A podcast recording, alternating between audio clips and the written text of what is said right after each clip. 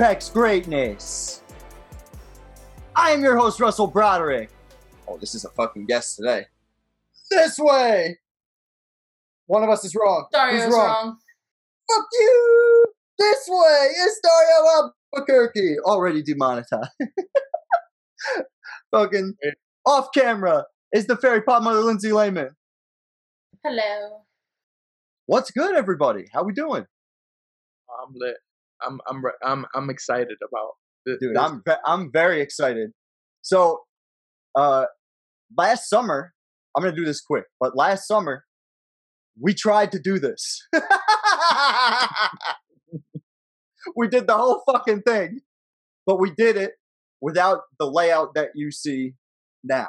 Like it, it, we had changed the way we did the podcast Yeah. in the in between this legacy breakdown Look and at I how was old she. I was like, this is Michael fucking Jordan. We got to do this correctly. We got to do this right, and we're gonna do it the way we did LeBron's legacy breakdown, and we're gonna go through each season. Didn't you lose the footage? So, no, that's another. That was another thing that I Oh. lost the oh. footage for. so I broke two hard drives on this fucking year Odyssey. We're on hard drive three, and there was other footage in that. We had a whole NFL awards thing that I lost. But, anyways, let's stop talking about things that I lost. Sorry about things that we're gaining right now.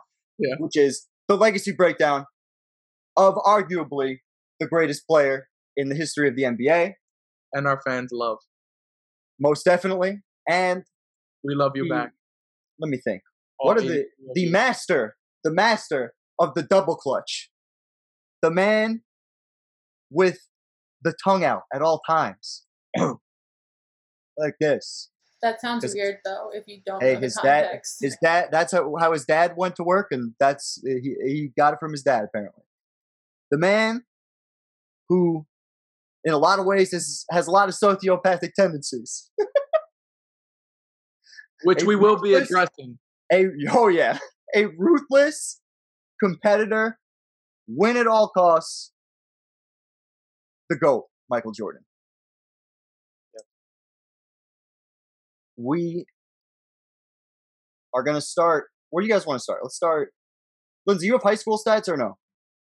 um, I think so, but you know they're like, I don't know how reliable the high school statistics are. So he, but I'll give you the quick high school synopsis. He went to Laney High School, right?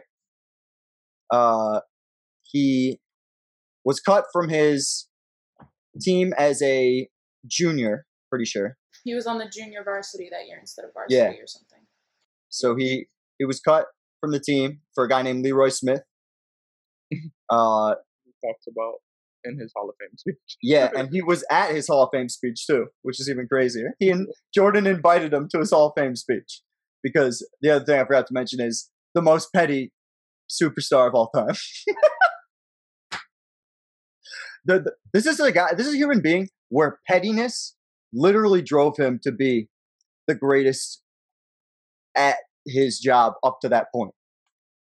Like Yeah. the great, the greatest person who did a job. that he Yeah. was described. He was described in the Last Dance as like the greatest, the greatest person to ever have a professional job. It was really weird. the he, he they I think the the words were he was the best um at his job than anybody else in the world. Yeah, that's that's what it was. Something like that. And, but anyways, all while being the most petty human being on the earth. Uh, but he he is cut. That's only awesome when you love the person. When you hate them, you- you know, it's not awesome.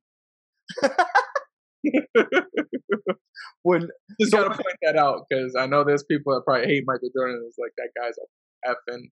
So this is his. These are some of his senior numbers. Twenty points. He's got a forty-five point. He scored forty-five out of his team's seventy-one total points in this game. 44 out of 88, so exactly half here. So this type of shit got him noticed by North Carolina and UNC, Dean Smith and he on. did not start he did not start as a freshman. That was a huge uh, thing that Dean Smith did not name him as a starter because starters simply did not make the uh, what do you call it? Starters, freshmen, th- freshmen, freshmen. Thank you. Uh, college. This is how little college basketball I watch. I can't even like put these sentences together. Fucking freshmen were not starting back in the day. The Fab Five was a big deal later on because they were five freshmen starting at the same time. That had never happened before. Yeah. So from there, J- Jordan in the championship game as a freshman hits the game-winning shot and wins the national Well, championship as a freshman. But before that point, I'm trying to do it as quickly as possible. Go ahead, cut me off wherever you. oh no, no, no, no, no. wherever you. I'm serious. I, Wherever you want to get off. in depth with some of the stuff because it's just there was some cool stories, especially in the Last Dance. Okay, Like um, James Worthy was his teammate, right, true. and he was he was talking about how he was better than Jordan when he first came in, and he said that only lasted like five minutes or some shit like that. Yeah, and and after they practiced with each other and he saw Jordan's work ethic, that I'm pretty sure Dean Smith also saw that, but I think Dean Smith just had that system in place where this is how we do things here and this is how you gotta follow the rules. And um, yeah. I got to look up what that uh, offensive system's called, but it's very team oriented, a lot like the triangle that he's going to see Yeah. later in his career. and, and that and actually be, because of that I had a I had a question because because of Dean Smith, Dean Smith started Jordan's I guess professional career or amateur going into professional career Right. with team oriented kind of style, and I think that's what kind of made it harder for recruiters and stuff to notice what Michael Jordan was going into that. And I think obviously he worked hard to get to that point before getting to the NBA, but um. I just found it very interesting how we've always, even to this day, we look at Jordan as a very selfish player. And then, but like go at this point, like when I'm watching the documentary, seeing him talk about his teams and stuff, like he sounds like such a team oriented player. And but we look at, yeah, no, no. I was just curious on what your thoughts are about that. So I think in terms of uh, of him getting recruited, I just think that was because he was only a he only made the varsity team as a senior. So there's only so many recruiters that were going to see him. That's how I that's how I interpreted him. meant in terms of He- the, I in terms of the NBA, but Oh, okay. Because Yeah. he still he still was a top five recruit, even though he only made the team as a as a senior, which I thought was kind of crazy. Yeah, which shows to the work. But these are uh, a bunch of quotes from uh, the '80s and when he was in college. And Dean Smith, he has talent. He's a very quick learner, a bright student, which he passes on to the court, and a remarkable young man who has fit in extremely well. That goes to what you were saying about James Worthy, about Yeah. how he was better than Michael Jordan for about five minutes. That Yeah. shows he was. He was learning very quickly. He was gaining confidence, right? And then he hits that shot, right, in the national championship. No Yeah. one had. No one was expecting him to be in that in that spot and in that position. Yeah. Uh, but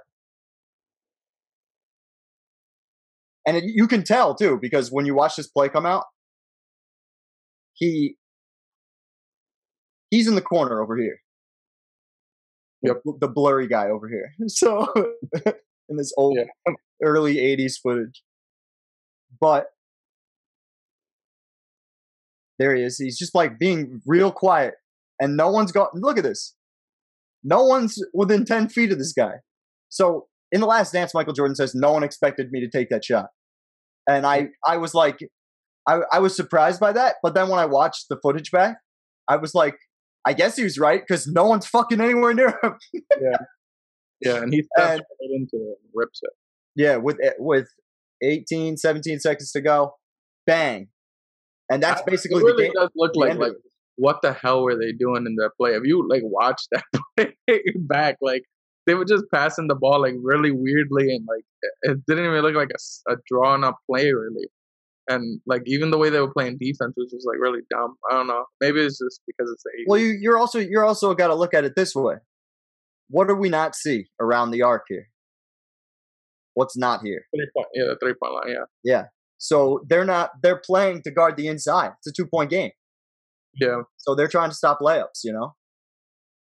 At least that's how I'm thinking about it. As Yeah. a if you're looking if you're looking at it from 80s from an 80s They're not illegal defense too, and three second call. Like that, that dude in the middle was in. Uh, uh, I'm not gonna analyze. Yeah, I was about to say I don't know I don't know really Ooh, any college I- rules like that to give In an one of my notebooks that's behind Russell, I wrote down when all of those things came in. So, oh, but I don't have them from the NCAA. Never mind. But I have them for the NBA. it's like thanks it's like gee thanks for Thanks for absolutely nothing. thanks I'm for so fucking hurtful. nothing. Oh, I'm so good. we good. Ah, that was good shit. But yeah, they they just totally forget about him for Yeah. whatever reason.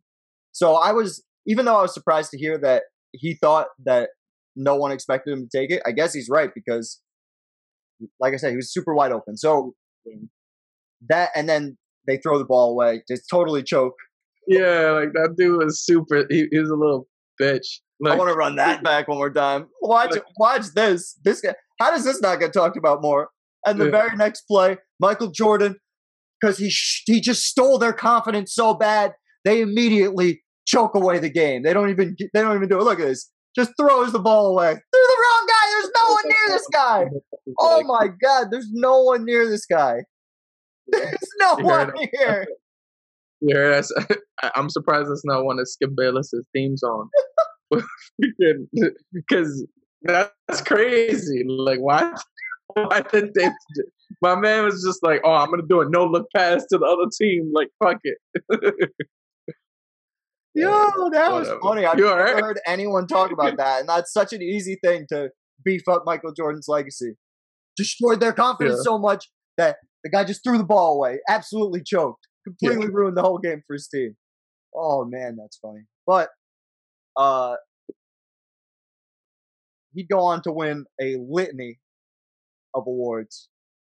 He was named the number one male athlete in ACC history. I don't know when that came out. I'll get the year. It'll be on your screen. Uh, yeah, I think it might have been the, the his second or third year. Might have been Yeah. his third. no, but I'm saying uh, I know when he won the National Player of the Year. He won the National Player of the Year in his sophomore year Oh, okay. and his junior year because he only played three years in college. Oh, so he won it both. Okay. And he, he's got to be on a really short list of guys that have won it twice. Yeah. Uh, but sure- uh, I was thinking when the when the number one male athlete in ACC history was announced. Uh, I got. I, I'll look it up. It'll be on your screen. But he holds a bunch of records. Most points by a sophomore in North Carolina history. Uh, he led the he led North Carolina in points and steals in his sophomore and junior season. Yeah. Uh, he was planning to come back for his senior year, right? Yep. He's planning to come back for his senior year, and he meets with Dean Smith like an hour to an hour and a half before he's going to make this decision. And Yeah. Dean Smith says to him, "You have a shot to be the number one pick in the draft, Yeah. and you need to take that for your family. You never know what you you could play your senior year and break your fucking leg, and then you have nothing, which is really crazy because if he had stayed the extra year, think about what happened with his foot. Yeah. You know, it might have really fucked. It could have. I'm not saying the same. Uh, you know, Well, I mean, he played a whole but- season in the NBA, and um, with and you know he played a full, I think, 82 games. So he. Yeah, but that would have been his. That would have been his senior year. That would if that that rookie year would have ended up being his senior year in uh in college had he stayed. Yeah, but I mean, he would have played significantly less games. Yeah, that's true. That's true. less games.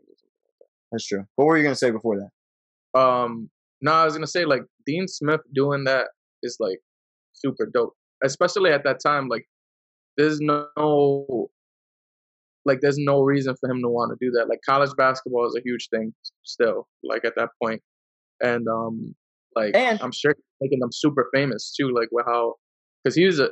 I mean, he, he his name didn't become as big as it was once he got to once he did um after this this draft, but um, Yeah. but um, he was still a pretty big name. People liked him and know know him, and I Right. think people were following the team because of him. That's what I was gonna say to you is that he absolutely needed Michael Jordan at that point to make like I'm sure he really wanted Michael Jordan to maintain success, Yeah. right? And what do you call it? He won. Dean Smith won his first championship because of that shot we just showed from Yeah. Michael Jordan, right? He would go on to win championships in years a- after this point, but uh, to your point, it does show uh, selflessness from Dean Smith. Yeah. I, sure. I get what you're saying. But Michael Jordan gets drafted. Uh, Akeem Olajuwon goes first. right? Which he would have. Uh, we've. I think we've said this multiple times too, but he would have got. He would have been drafted first no matter what. Even the Bulls said that if at the time, if they were drafted first, they would have picked Akeem. And it's it's insane Which because bad. He won two chips. well, two this is what I'm saying. No, Akeem is so great as a player that no one ever looks at Akeem Olajuwon's career and goes, "I guess that's fine. I, I understand why you didn't take him instead of Michael fucking Jordan." like, Yeah. you know how upper echelon of career you have to have for that to be said? Yeah. Like if you took, if you took, I'm I'm I'm thinking finals. of guy. I'm trying to think of guys later. Like if Paul Pierce was taken above Michael Jordan, Oh yeah. uh, but no, Akeem Olajuwon, right? Akeem Olajuwon was first. Uh, what do you call it? Yeah, Sam he- Bowie. Sam Bowie for Portland was second. Now, this is one of my favorite quotes of all time, right? Bob Knight, who had played against MJ in college, right?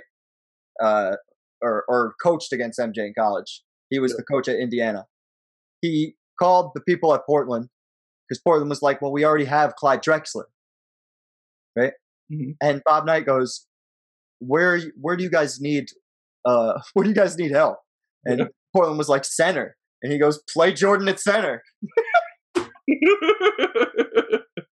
He goes, he's the best player I've ever seen, I've ever coached against, right? Now, if you've ever, oh, go ahead, no, go ahead. No, I I just wanted to just just like to counter that. So we gotta remember at the time, and th- throughout the the first like eight years of their career too, they're kind of compared um Drexler and Jordan. Yeah. So they could be looking at it as we got this guy, he's pretty good already. We don't need we don't need another guy like him. Yeah.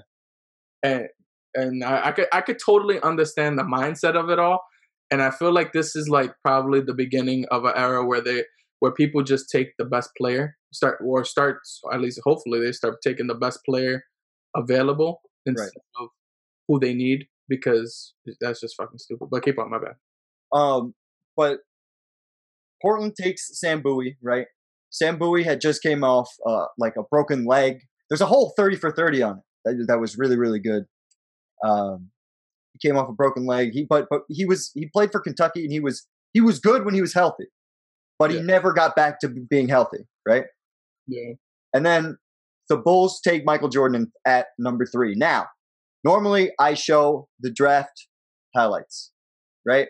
We're, we're looking at the draft highlights. We're looking at Michael Jordan coming to the stage, shaking David Stern's hand. But we there's no footage of that. Michael Jordan wasn't at the draft. Charles Barkley was there. Hakeem was there.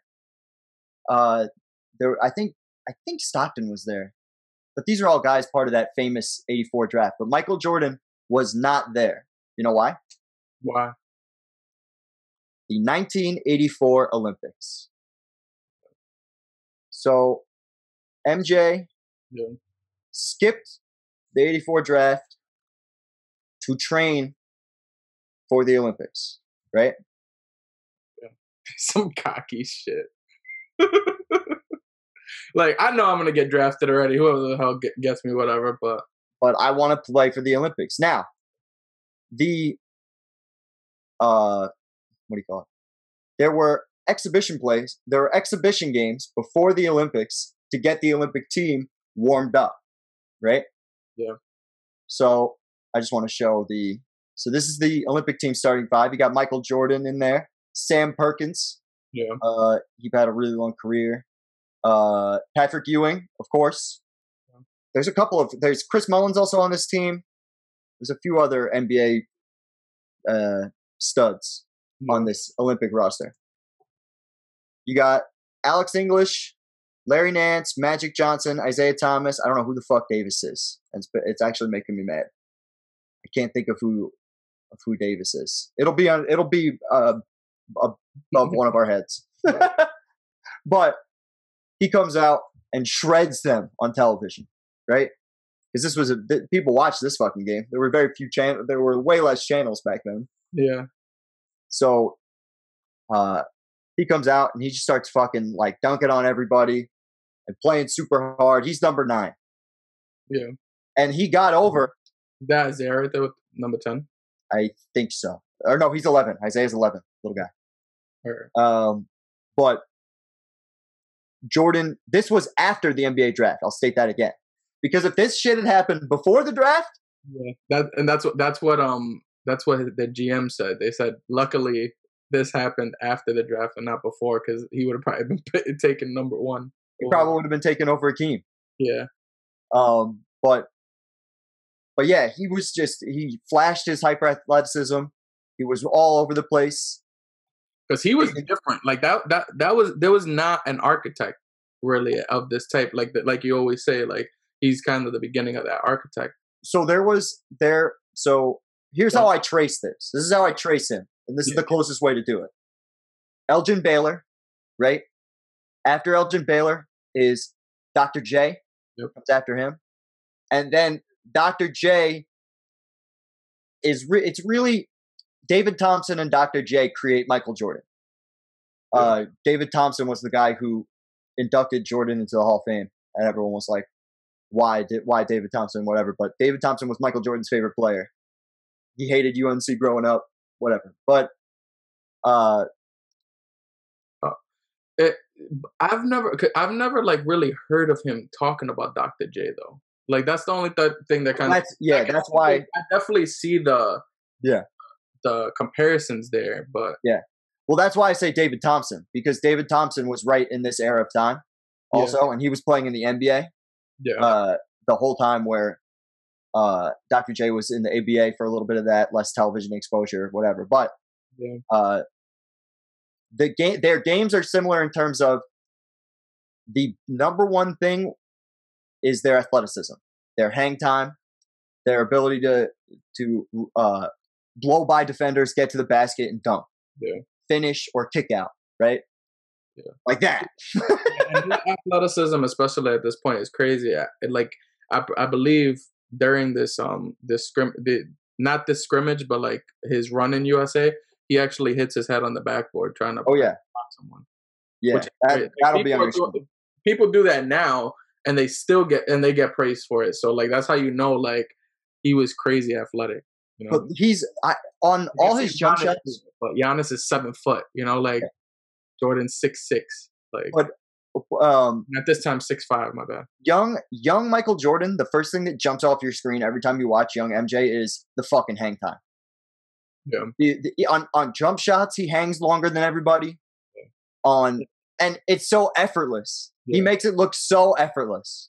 and, and not because this is gonna be later, but just to add to like that the the game winner he hits on Cleveland. Yeah, he was in the air for like 15 seconds in my mind. I'm like, yo, you see him do the crazy shit. Yeah. but that's why I called him at the beginning the master of the double clutch because that's that's the first thing that you see that stands out of his game that he does different or better than everybody else in history is his ability to double clutch with the with the ball, and that's what he took directly from, and that's the transition directly from Dr. J. Uh, if there was like MJ. there was like a bubble in my head that you can just like write something, you know, and th- Dario at this point, It's just you thinking about Kobe. Thank you. At least you know. That's how you know Rossi just knows what I'm about to say. Because that's I'm just like, oh, I mean, you want to say that, whatever. I mean, yeah, because Kobe was like a five years old at this point, so he's. I'm not thinking about him yet. No, you just said an NBA history, so that's why. I'm just, Well, like yeah, I always got to get back to. I don't have to do that. I got my Laker bias here. I probably shouldn't. I'm gonna But rely. I'm thinking. Well, I'll put it this way. To this point, no, yeah, yeah. No, I'm not. I'm, I'm, I'm, I'm not gonna make it. Come on, Michael. But he shines in these games. He shines in the Olympics, right? And that is the precursor for his rookie season. Uh, the Olympics, right? And that is the precursor for his rookie season. Um, and he's electric. So I, I really want to understand this because, and I don't know if this was just normal at that time, but like, is it like I felt like, and I don't know if it was just because right right after like that that medal run or whatever, um that he did he went through, Yeah. like he was he had his cock sucked from the moment like people no like seriously in the la- and in the last dance you like you actually hear footage of people talking about him at this point and like it's not like after the fact when he's already I'm so I'm so happy you brought this up Yeah, because I really I really wanted to talk about this and I was not sure how I was going to. Yeah. But, But- this is I really want to talk about this. Go ahead. Go ahead, finish I, wanted to, I wanted to re-add to my question because Yeah. you did never answer my question and I want I really want to know your opinion on it I to do this. yeah, that's fine. But the nar- I feel like that's where the narcissism starts to come in because For him. In the beginning in the in the beginning of his career, before he gets to pro, he has that team oriented game where he's like where he's he knows it's team first. Every talks to reporters, it's about the team. Yeah. At this point with the Bulls, he, everybody sucks ass. He's clearly the best player in the team. A lot of people feel like he's going to be the best player in the world. So his head starts getting bigger. All he knows is one-on-one basketball right now because it's like, oh, everybody else sucks. I got to do what I got to do, and then and then not to and we'll add on to it as we keep on with each year. But um, and what's this? What's his coach before Phil Jackson? Um, Doug Doug Doug um Doug Collins. Collins. But he's not coaching him right now. No, yeah, I know, but he adds to that. Yeah. MJ being the Adds main fuel to that fire. yeah. Yeah. That, yeah, so that's I feel like that's where the narcissism starts to kind of build in.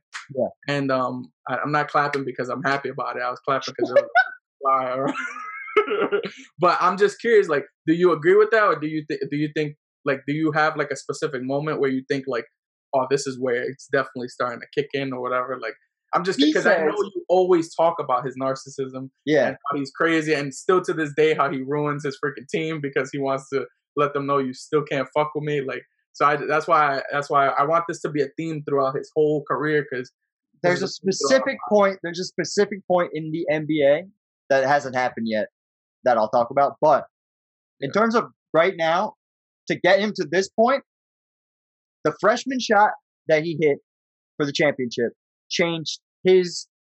He always says it changed my name from Mike Jordan to Michael Jordan. Yep. Right, and it never went back.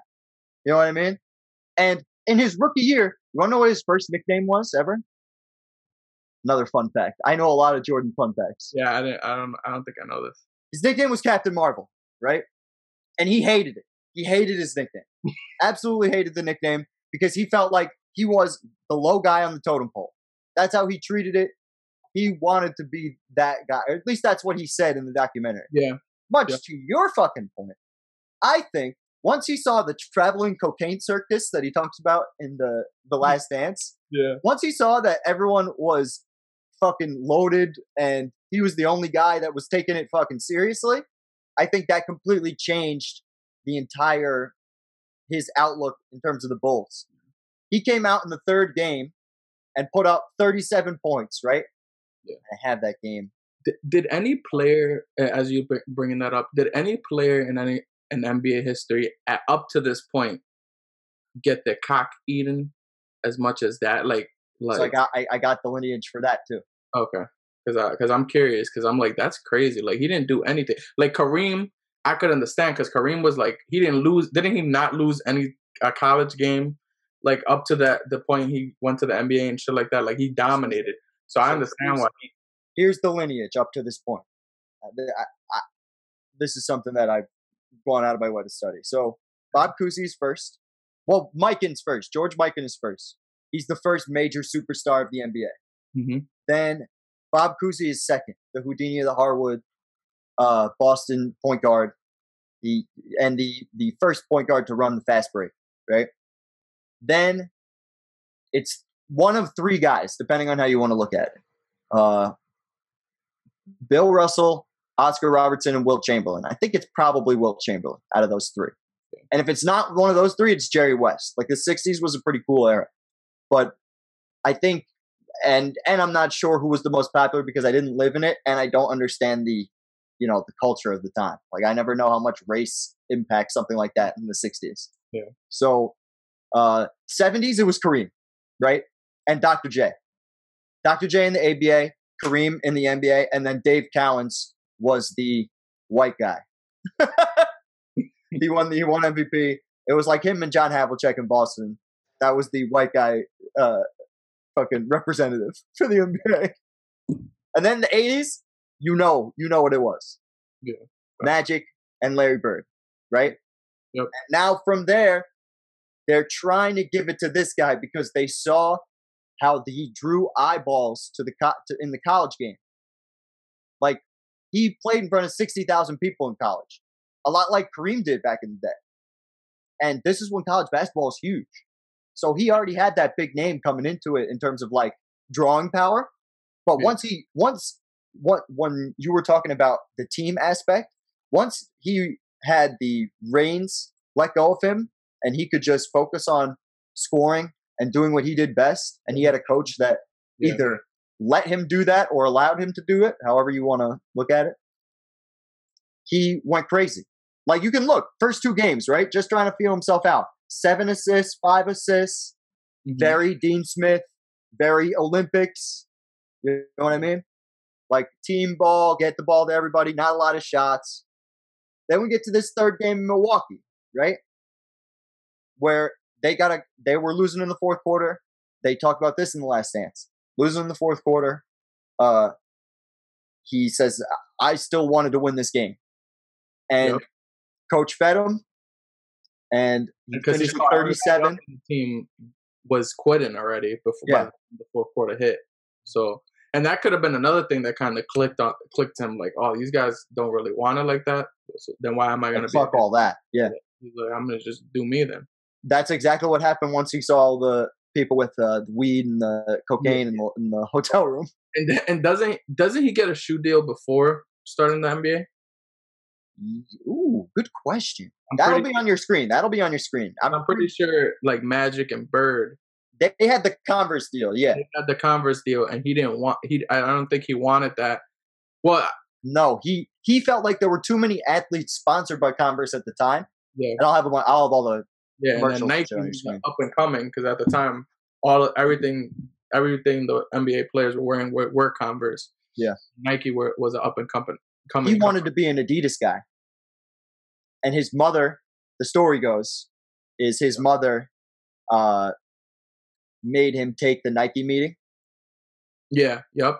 and that changed his whole perspective because they he saw what was going on, Yeah. and he he could be the brand, and they wanted to build the brand around him.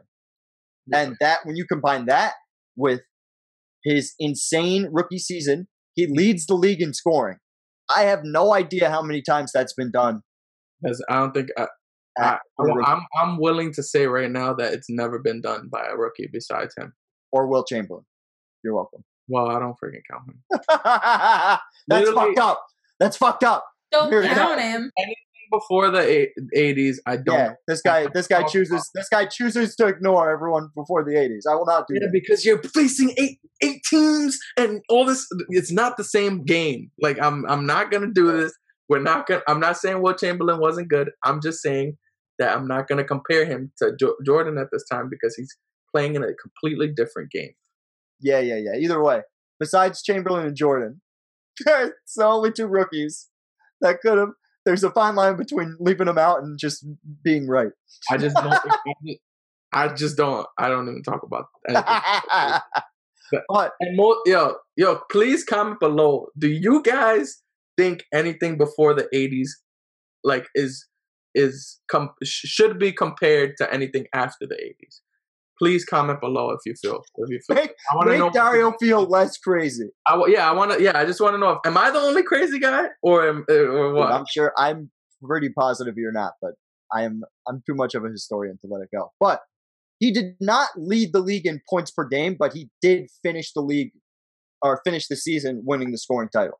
28 points per game, but the only guy to get 2,300 points in the season. Larry Bird was the closest. It was pretty close though between them.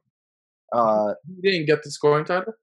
he did get he won the scoring championship, but if you go to per game, technically he didn't. I thought have- the scoring title was per game. no, the scoring title is the most points. Who like it's pretty. It makes more sense to do it that way too when you think about it.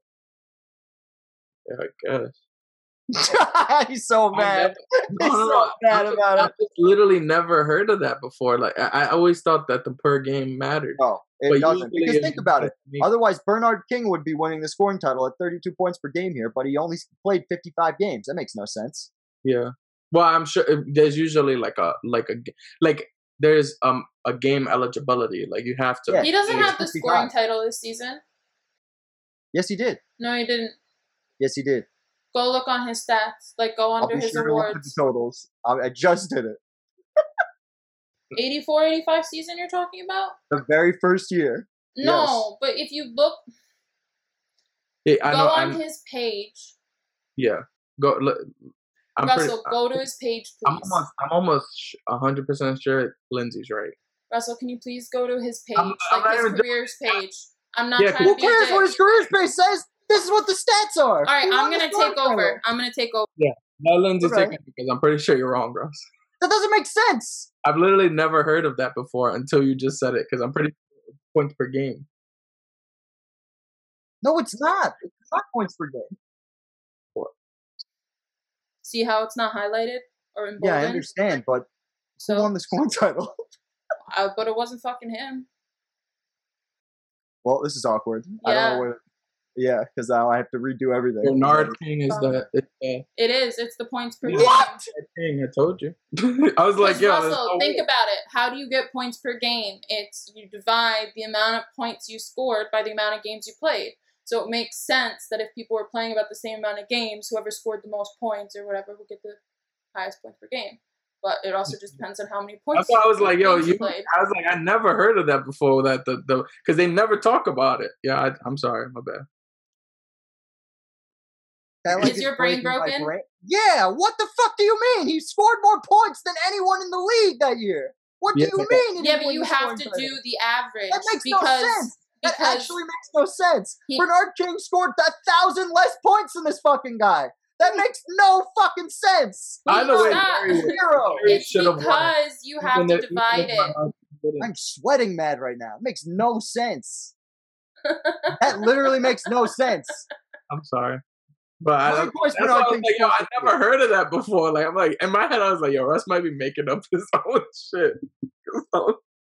but I wasn't gonna kill you for it. I'm like, whatever, it's my boy. You can't kill me for it because he literally scored more points than anybody that year. But that's not what a scoring title is. Bernard Literally, King's in, never of outside the top ten. Yo, I don't you do me a understand that. Dude, I Jordan got ten of them, so stop being can't- like No, Jordan. I'm got not hating. I just. Because I literally, I literally didn't know that. And not only did I not know that, it doesn't make any sense. It actually makes no sense. I I personally disagree, but I'm not. Gonna, How, but if you play 55 games, you can't possibly score more points than the guy who played 80. Right, but that it's about insane. dominance. In reality, That's what it's insane. about. It's about dominance. Like right, but that's still to me that's still who was better at doing yeah who was better at doing that this year and in reality bernard king because he played le- Say he that out loud. games huh say say keep going. Like see when you say this, I go that's insane. no yeah no bernard king though he said though he played less games when he played he scored better than everybody else that's that's that's the yes, I guess. And then he tore his ACL, and then it was over for his whole career. but Someone okay. is fucking salty right now. I just can't believe that's not. I can't believe can't that's not how it is. but something is just proven wrong like it's not even like an opinion like that's it like I'm in disbelief because I've gone my I've gone 28 years and half of them being a hardcore hoophead, thinking that that's how it went. you Can your brain move on? No, I can't believe that. We must Right. move on, Russell's brain, please. Yeah. So did they did they um make the playoffs? yes. Yes, so they were the eight seed. Okay, I know that was a big thing that he kind of promised the city of Chicago when he, and that was part of the reason. Yeah, when when did we, he make that promise? If there's a clip of that, I'll have it up on the screen. But like, did he that- have? Did did he like openly make that promise, or is that just something that came out later, Maybe they or is that like a that like a mental Michael Jordan thing? that I promised, I vowed to always make at least make the playoffs. Yeah, but it was a personal goal, right? Or was it stated? He made it. He made it seem like he. Right? He made it seem like he stated it. So if it's if it's a stated thing, it'll be on your screen. If it's not, Yeah, then it won't. But be like uh, at least uh maybe an article or something on it. yeah, that's what I'm thinking. Like maybe he got interviewed by the local paper or something like that. I don't know. I'll try my best to find it. I'll fucking do my sleuthing and figure it out. But he scored more points than anyone else this year. And he won rookie of the year. Yeah. Dude, if you don't if you don't stop smiling, I'm never gonna let it go. what? No, I just like. Because literally, I wanted to. Go, I was just gonna go into it all over again. Because all I could think about is was going, oh, that Let stupid it shit. go.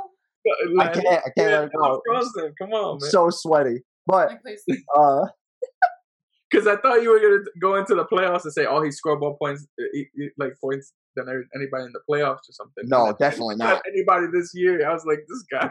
no, no, no. Uh, but he plays Milwaukee in the first round. After winning Rookie of the Year, electrifying the NBA, plays Milwaukee in the first round. Milwaukee had Sidney Moncrief on their team, who That was like the big brother. Right? did he win Defensive Player of the Year this season or No, he didn't. He doesn't. I think. I'm looking for Moncrief. Not not Jordan. I'm looking for Moncrief. tell you in two seconds. I know Larry won the MVP. Rookie of the year was MJ. Hakeem also 20 and 12. Mark. Mark Eaton. I'm pretty sure he broke the record for blocks. Yeah. Second though. 5.6 blocks a game for Mark Eaton. But Sidney Moncrief was second. Very well touted or highly touted defender. And he was in his prime, scoring 21 points a game too. I can't do that. Say that again? I'm trying to beat that record in my 2K, and I can't do that. What, 5.6 blocks? I'm only at like almost four. Dude, every Mark Eaton was seven four, and he, his job on the Jazz was literally just to stand in the paint, and that's all he did was block And and fuck, get rebounds. I'm I'm six seven in my 2K, and I average almost four blocks a game. But Yeah. uh, what do you call it? But they went up against uh, Sidney Moncrief and the Bucks. I think Terry Cummings was on that team too. Yeah. Uh, and And the Bucks were like the Bulls' big bro at this time. yeah, well, because they they had been dominating the '80s. They were very much in the mix in the Eastern playoffs at this point. It was Celtics, Sixers, Milwaukee. Yeah. Um, Cleveland was no. Cleveland's also starting to come up a little bit. Yeah. Uh, they're at the same spot as Chicago in terms of on the come up.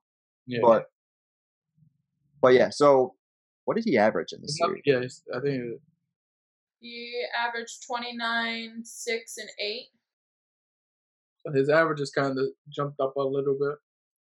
Yeah, but he shot a way less field goal percentage. That was the other thing I wanted to talk about.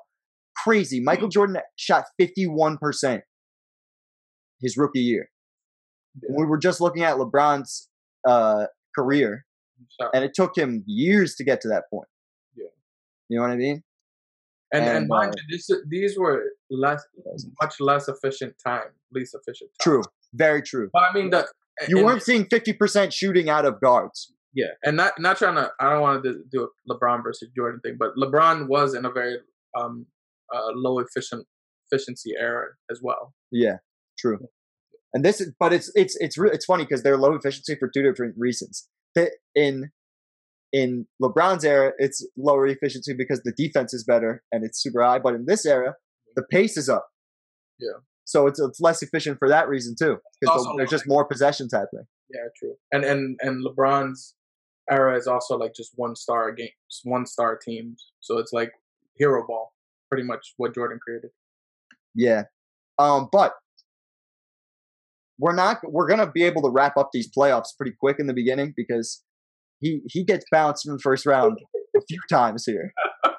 So I have but I have to throw that shade like. oh I do absolutely hundred percent. yeah, you know, it has to be thrown. We're gonna we're gonna do the legacy breakdown right. We're gonna do it right. You know what? You know what? Let me throw this. Oh yeah, the shade, Alright, guys?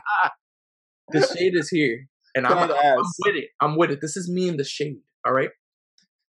A lot of people like to make it seem like Jordan was like the goat. Like he is the goat, but a lot of people like to just make it seem like these first four years where he just gets bounced in the first round is just like never happened. That's true. And, and we and we because we ha- we're we have integrity here, right?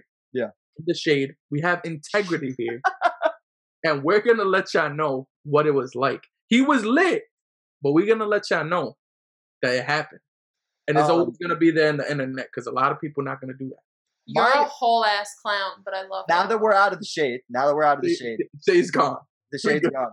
We I back. really want to. I really wanted to talk about this before when you were talking about the the penis riding of Michael Jordan as he enters the NBA uh, as he enters the the NBA circle.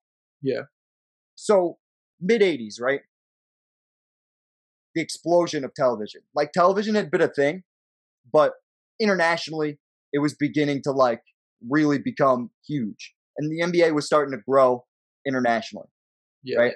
and not only that, but all sports for that matter. When you look at the mid '80s, you're talking about guys like Mike Tyson, hmm right? Also being also blowing up. But I think the the hardcore basketball fan was probably brought back by Magic and Larry before this point. Yeah. Michael Michael brought the people who didn't know shit about basketball. Yeah. Because you could put on uh, a game of Michael Jordan and watch him do insane stuff with the basketball, dunk, whatever, and you're enthralled and entertained, and you find and you establish a connection with that guy, right? Once the NBA, He also has nice shoes. but this is all part of the machine. Yep. This is all the, the nice shoes, the the uh, you know he had the chain at the the uh, Yeah, the dunk, dunk contests and shit, like all all this stuff. He was swaggy for that. But but he's gonna he is going to uh along with a couple other people from this era in terms of sports get on this get on this rocket ship that's gonna go like this as the as television starts to touch more places so will the nba and michael jordan is the poster child for the nba there's just no other way around it. and we're gonna see that uh, more and more as we dig into his career. We are in Michael Jordan's second year. He doesn't exactly play a lot of games this year, but there's still a shit ton of stuff that happens. So he he starts his sophomore campaign. He's playing okay, uh, getting right back where he left off uh, from his rookie year. But he steps funny, right? Yeah. He he he Yeah. goes to catch a like a you know one of those wide receiver passes over the shoulder, Mhm. and he steps on the uh, like flat footed. And you see him, he's just jumping all around the freaking court right now. He's Like, the Energizer Bunny. Yeah. Like uh I've I've mentioned this before, especially like during Kobe's legacy breakdown and stuff. Russell Westbrook, I could see why pe- why a lot of people compared like Russell Westbrook's mentality to like Jordan and Kobe. Like they they would say shit like that, and I never understood because I'm like they don't play the same, but No. younger versions of Yes. Jordan and Kobe play very similar to Westbrook, which is crazy to me. I never and I never really that's looked at it in that way. that. And you you kind of always help me like notice those little architect shit bullshit because I never I never pay attention to the to that. But I, I seeing Jordan like that jumping around, I'm like the only player that I've ever seen do that really like watch with my eyes is Russell Westbrook. Like he's Yeah, all over. and and and and a MVP Derrick Rose, but he's still overrated. Yeah. So I uh but anyway, so no reason for that. We need the lights off again. Oh yeah, yeah. but But fucking as a uh, gamer, you know. but uh no, so so so Michael Jordan, he injures his foot. He talks the Bulls into letting him go back to North Carolina. So I'll play some of his college highlights to show he's back there. Yeah. So he he goes back to North Carolina. He goes and gets his degree. What they don't know, uh, what the Bulls don't know, is that he's starting to go back to the court uh, in at the college, and he's starting to play one on one, and that one on one starting to become two on twos. And those And and for the people who's thinking like he went back to his degree and probably got something like business or something, it was in geography. I know, fucking annoying. Cultural geography. Get it right. Yeah, whatever. I, I, I, that annoys me because you Don't thinking hate. like a billionaire, like Jordan's a huge billionaire and everything. You're like, oh, he definitely went to college for like business or something. It's like, what do you mean? What? What? You could. It's easy to be a billionaire when you're the most recognizable face on the planet. are you are you trying to discredit his one? he goes back to North Carolina to get his degree. He starts playing basketball again, and he comes back to Chicago, and his calf that he injured is stronger than his healthy calf Yeah, or leg or foot. Yeah. no, it was his calf. Um, That that's how they noticed that. yeah, and the had- doctors were basically like, "What the fuck are you doing?" Yeah, that's how they they just noticed that the leg was stronger, but overall it was a foot injury and the foot it was like a, a fracture in the middle of his foot. So they they they. This is where the famous, uh, Michael, if you had a headache, and you had ten Tylenol, and one of them was coated with cyanide, would you take the pills? And Jordan goes, "Well, how bad is the fucking head?" Yeah. Yo, no lie, yo. I, Jordan has great quotes, man. Jordan has some of the best quotes. and he's just the, like his epicness, like is what makes it. It's crazy. So, and this this is epic. This type of shit is epic because Yeah. he. So he comes back under the agreement that he can only play seven minutes per half. Totals to 14 minutes in a game, and you can see he, he, he after three games played in the season, he hurts his foot. So now he's coming back in March, right? Yeah. So according to Jordan in the Last Dance, he tells the coach, "You give me the most important fucking seven minutes in each half, and we're gonna win." Yeah. And my, going back to the vow to get this team to the playoffs. I I just want to add because I know you did mention off, off mic and we went on, but the, the calling out the bullshit because I'm sorry, like he made it seem like it was 14 minutes for the rest of the season, and that was not true. It was only 14. It was a 14 minute restriction for like five games.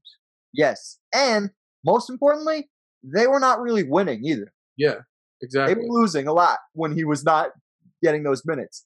However, if we are to go, so 37, obviously the reins are off at that point, right?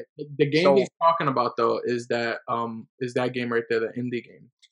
Yeah. where They win by one point, and he played 28 minutes. Made it seem So like let's just do the stats from that first game he comes back to that Indianapolis game. and Just get his totals. So he's playing 19 minutes per game and he's scoring 19 points a game. Yep. That is fucking ridiculous. he's literally coming in and just on fire, shooting, just Fucking- put- putting up 15 shots in 19 minutes. It's almost a shot per minute. Like that crazy shit. And uh 2.1 steals, 1.2 blocks a game in that period of time. yeah, Wilding, going crazy.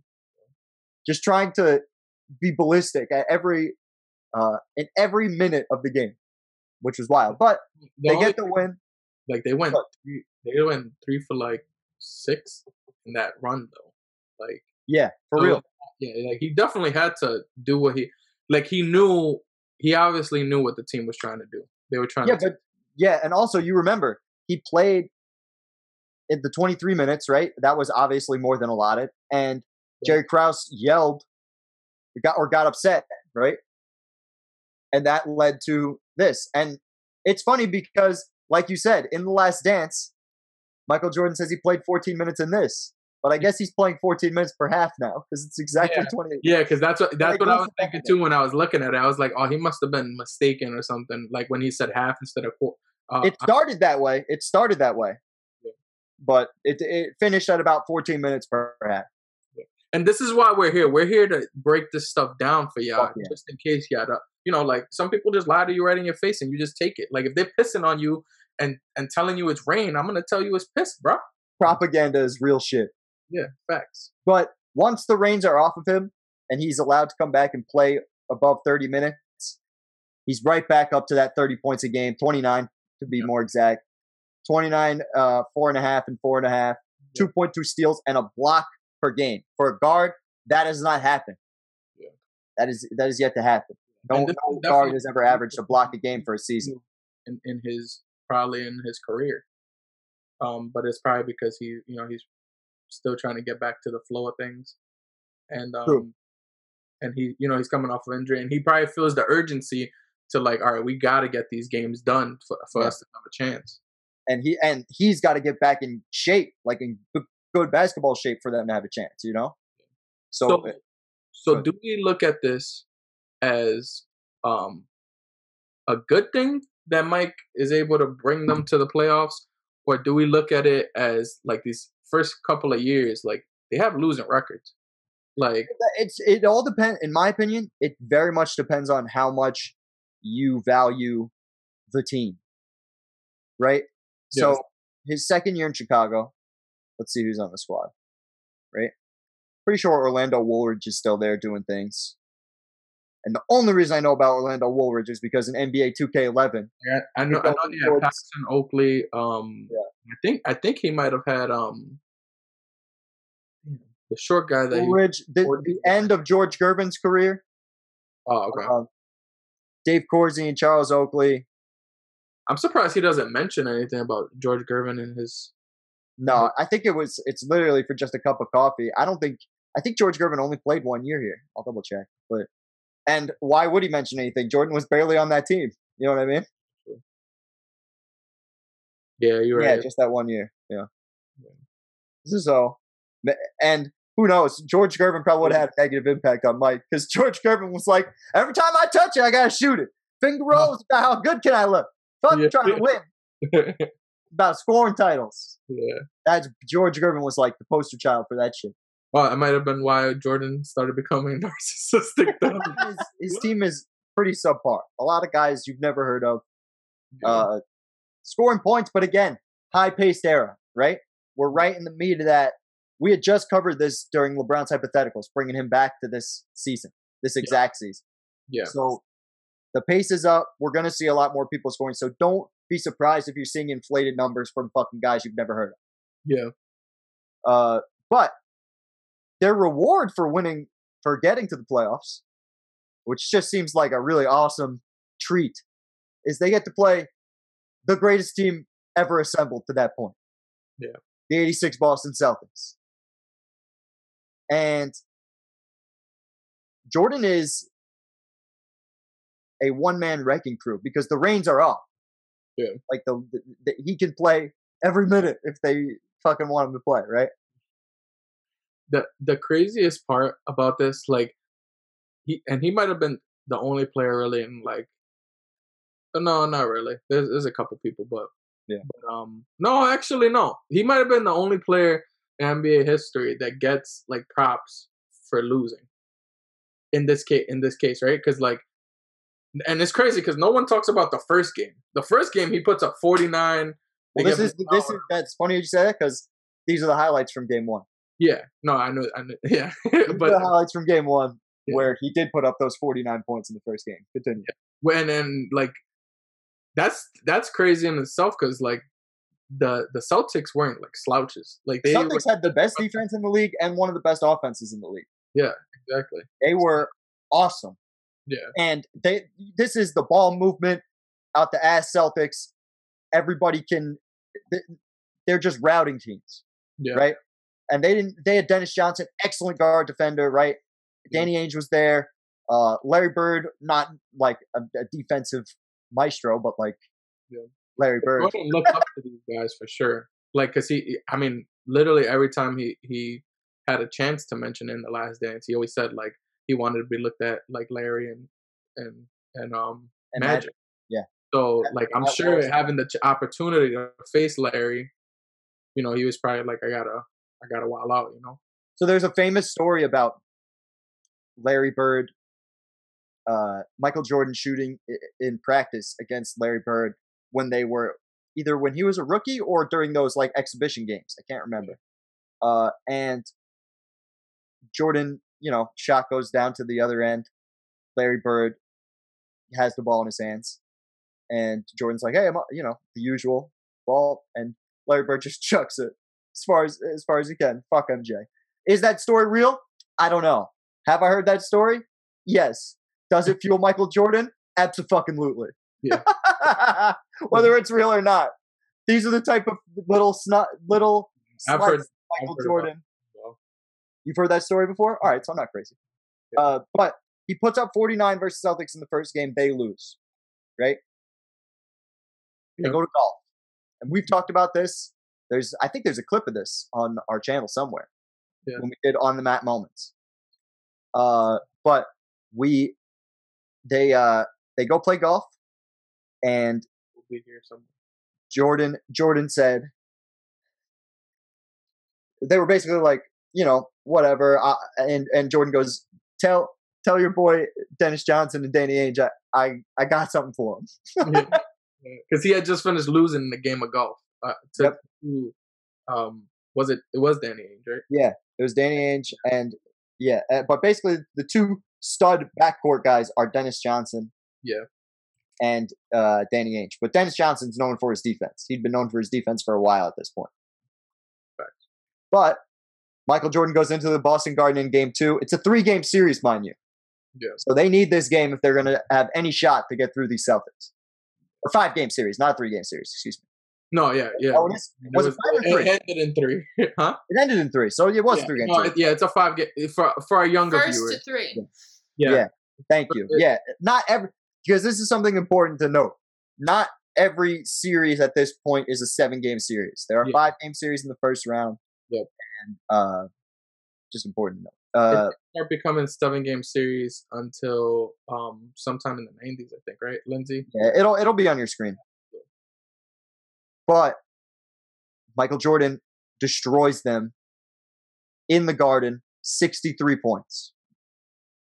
But as we said about the lack of talent on this Bulls team, that 63 points brings the greatest team of all time to this point to double overtime. Yeah. And they still lose. Yeah.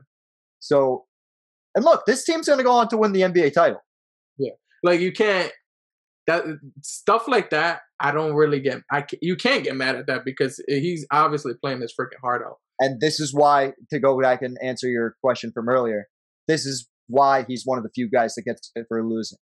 Yeah. Because, especially back in the 80s when the machine's just pushing him upward, like now we're in a different time.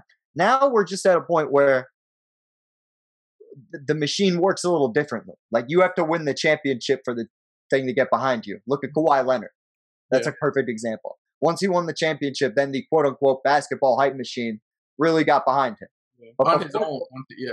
But Before. before that point, it was different, you know? Yeah. No, I feel that. Uh, I feel that. And, and I, this- I don't. I don't think he shouldn't get credit for it. I just. I just. It's something that's always. This is something that's just always talked about. Like that's one. I agree. Michael Jordan, 63, that's still a playoff record. Can I ask you a question? How has that not been broken? Because he, Uh, how many threes did he score in this game? He didn't. I don't, he didn't. sc- I don't think he scored a three. I don't think he put up, I don't think Well, he had one. technically for the series, he averaged 100% from three. I just don't know how many threes he shot. Yeah, probably very few. Probably one. I'm assuming it's probably one or two. But, uh, I the reason yeah, I one for one. yeah so yeah he didn't, Desperation I three. remember looking at that and and thinking this this I was like this man scored 63 points and didn't freaking shoot a three pointer like that's crazy That's crazy. but um I don't I don't know like I don't know why I, like I feel I could totally see like you'd think like maybe even Harden or or like Kobe would have would have like went for something like that especially Kobe in like 06 Yeah. yes. like that would have been a perfect time for him to do something like that but it's just i don't know and and especially with all these guys putting up threes. Like we've seen a few 60 point nights. And last year in the playoffs, Donovan Mitchell got to 57. So we're getting there. But Yeah. I, I think that record's if that record stands another five or ten years, I'll be surprised. If I'm being honest. I'd rather I'd like to have that on record. so that Really? when it happens, I can just I I fucking tweet this out. I don't see that getting getting changed for a while. Really? 63. Look, because this is what I'm saying. Like, Wilt's 100, that might not ever get broken. That's a little bit, that's a lot. But 60 point games happen Nah, no, it doesn't. Like, think about it. Like, more often than they used to. You know what I mean? 50 don't point know, games, man. maybe. 50, yeah, but 60s don't. Like, the la- the the last 60 point game that I know of is Curry. Uh, Curry had one this year, I think. Yeah. Um, you had He's not alone. There's been a, I- feel like there's been one other, one or two. Maybe no, I don't think so, man. I But- don't. I, I the the person that I see doing it though is probably Dame. I could totally see Dame putting up a Yeah. But Uh, also, like, especially in a playoff series where it's just given to your best guy all the time, like, and that's the key, especially in a desperation situation. I'm just surprised nobody's ever like lost their way to. And it's because most of these teams have like two stars for the most like now like especially now like and and especially in the last 15 years you've you've had teams with two stars. You don't really have teams that go to the playoff. Yo, that's still mad tight. you saw that. Yo, Bill Bill Walton. The, the funniest shit was when Danny Ainge told that story about Bill Walton. He was How like, tight he was because he had to guard him. Yeah, he was cursing at him during the game when he had to guard Jordan. That was fun. And then it showed that play where he freaking slams the ball. My I was like, favorite play from this game is when he does the double through the legs. Like he switches legs and he crosses him Oh, over yeah, six times and hits Yeah, the mid range jump shot on Larry. everything. That's that's one of my favorite plays. I, I used to do that at the basketball court all the time when I was a kid. Always with the double cross. I would soon always say it came out, I would be watching these highlights. do that little dribble thing. Fucking awesome.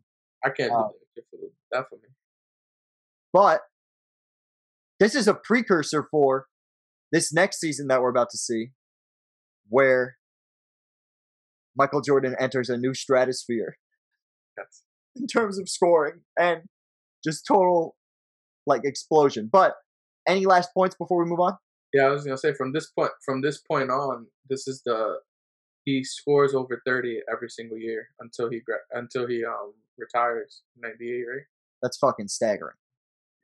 yeah yeah Oh, I think in ninety eight he might average twenty eight. My bad, but I think that. But I mean, But still, he'll he'll basically win every scoring title that exists from this point forward. I do have I do have a question. Um, do you think at this point Michael Jordan is the best player in the league?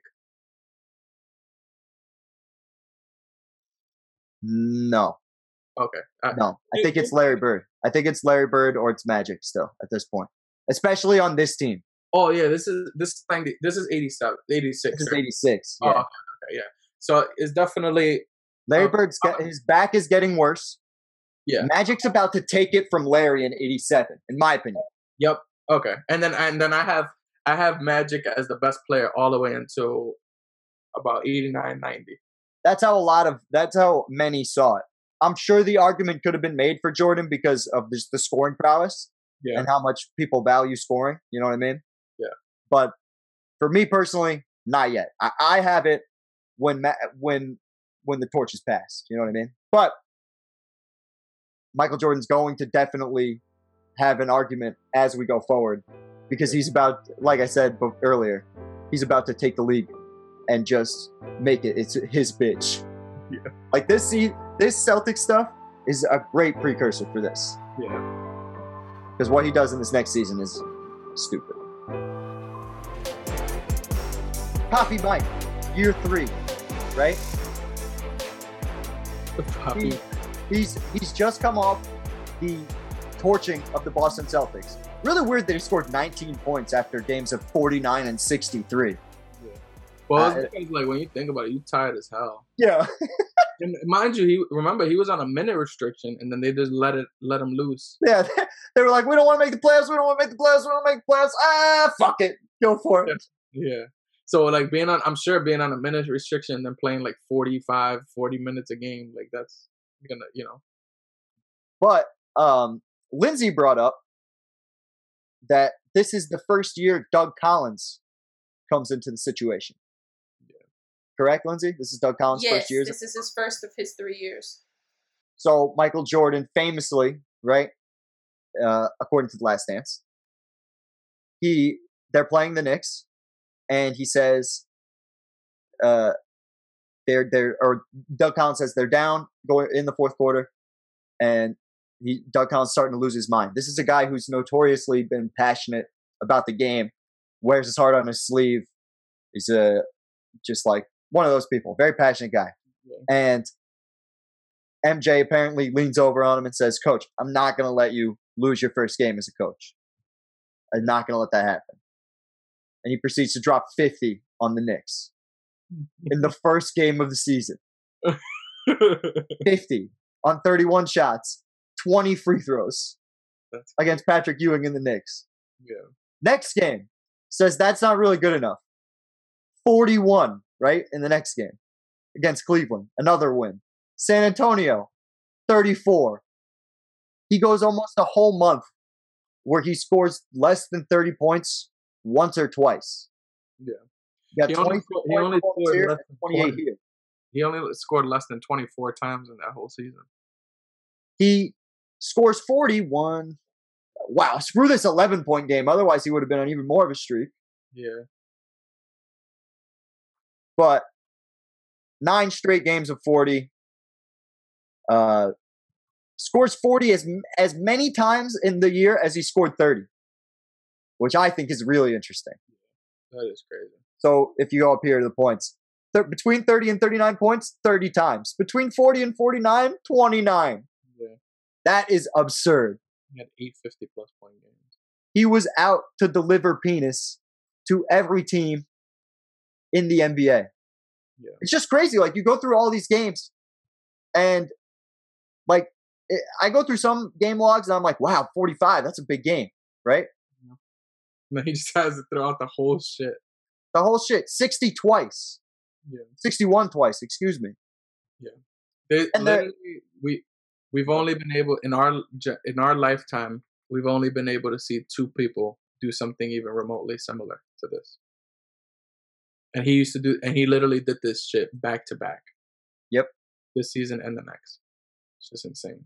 It is insane. And you're you're, you're referring to Kobe and Harden, I presume. Oh yes, yes. Sorry, I, I assume everybody just. I, did- I was pretty sure people knew, but I no. will. This is the other thing too, right? This is the year he averages a block a game. I'm pretty sure as we go to our awards voting, Yeah, he he. Um, one and a half blocks a game. What a savage! Yeah. he, he um annihilating. yeah he he um isn't he like second or third in in in um defensive player of the year? I think he's second. Uh, he's wow. He's not even on the list. Tied for eighth down here. Yeah, Disrespect. He's Because I was actually surprised at how, like, throughout his whole career, he was like top five in, in defensive player of the year, like Right. most of his career, which is insane to me. Especially once they get to the once we get to the 90s, those Bulls teams are so dominant on defense. Yeah, exactly. I mean, he Um, was first team all defense like nine times. So Yep. Probably the second, second, second highest guard to get that many. You know, I'm not gonna talk who's first, but they're not usually you see guys with this type of stat line and they play like 30 games. Like if we see that now. This guy didn't miss a fucking game. Yeah, Not one. 2.9 steals and one and a half blocks for a shooting guard. that's One and crazy. a half blocks for a shooting That's guard. literally like my 2K. player. Like, Yeah. well, my 2K play is a little better than that. I'm not gonna lie, but but it's oh like my god. like just a little bit though. Like, so, Talk to me. do you think Jordan deserved MVP here? I'm not.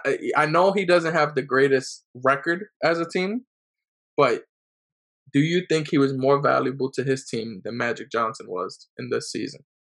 So, And I, I speci- I do really want to hear Lindsay's opinion in this as well. oh, okay. Then you go first, Fairy Pod Mother. Lead the way. Um, I would say that Magic deserves it more because I think he definitely is um, an integral part of the team at that point in '86 and '87. Like the the lead over Mr. Kareem. Definitely, I definitely think he's more of a voice at that point, and he has more of a responsibility on the court in terms of how much the ball's in his hand. And then, then they just have the way better record. What do you, fact- what do you think? The, the fact that he's second, despite having a negative record, or, or a sub 500 record, right? Yep. The Bulls are 40 and 42. They Yep. barely squeaked into the playoffs. Uh, goes to show how ridiculous it was that people were seeing this at the time. Uh, I feel like much like when Russell Westbrook averaged a triple double in our era or closer to our era, I feel like Jordan's getting first place votes and votes here simply because no one had put up 37 a game to that point besides Wilt. Right? And Kareem, maybe Kareem got above 30. I know he got to 30, but I don't think he got this high. It's just Wilt, right? Yep. Especially at a, at the point of 1987. I'm pretty sure it's Wilt and Michael Jordan. Those are the only guys who've ever been able Nobody, to. nobody else besides Wilt Chamberlain has averaged more points, more points than more more than thirty-seven points a game. Right. Besides Michael Jordan and Wilt Chamberlain. The more, the, how many games do you think the Bulls would have won if you take away this 37 points a game? What do you mean? Like if he's averaging his twenty-eight, or if he's He's- there? Let's say if he's averaging, yeah, let's say if he goes back to that. Let's say he goes back to 28. How many games do they win?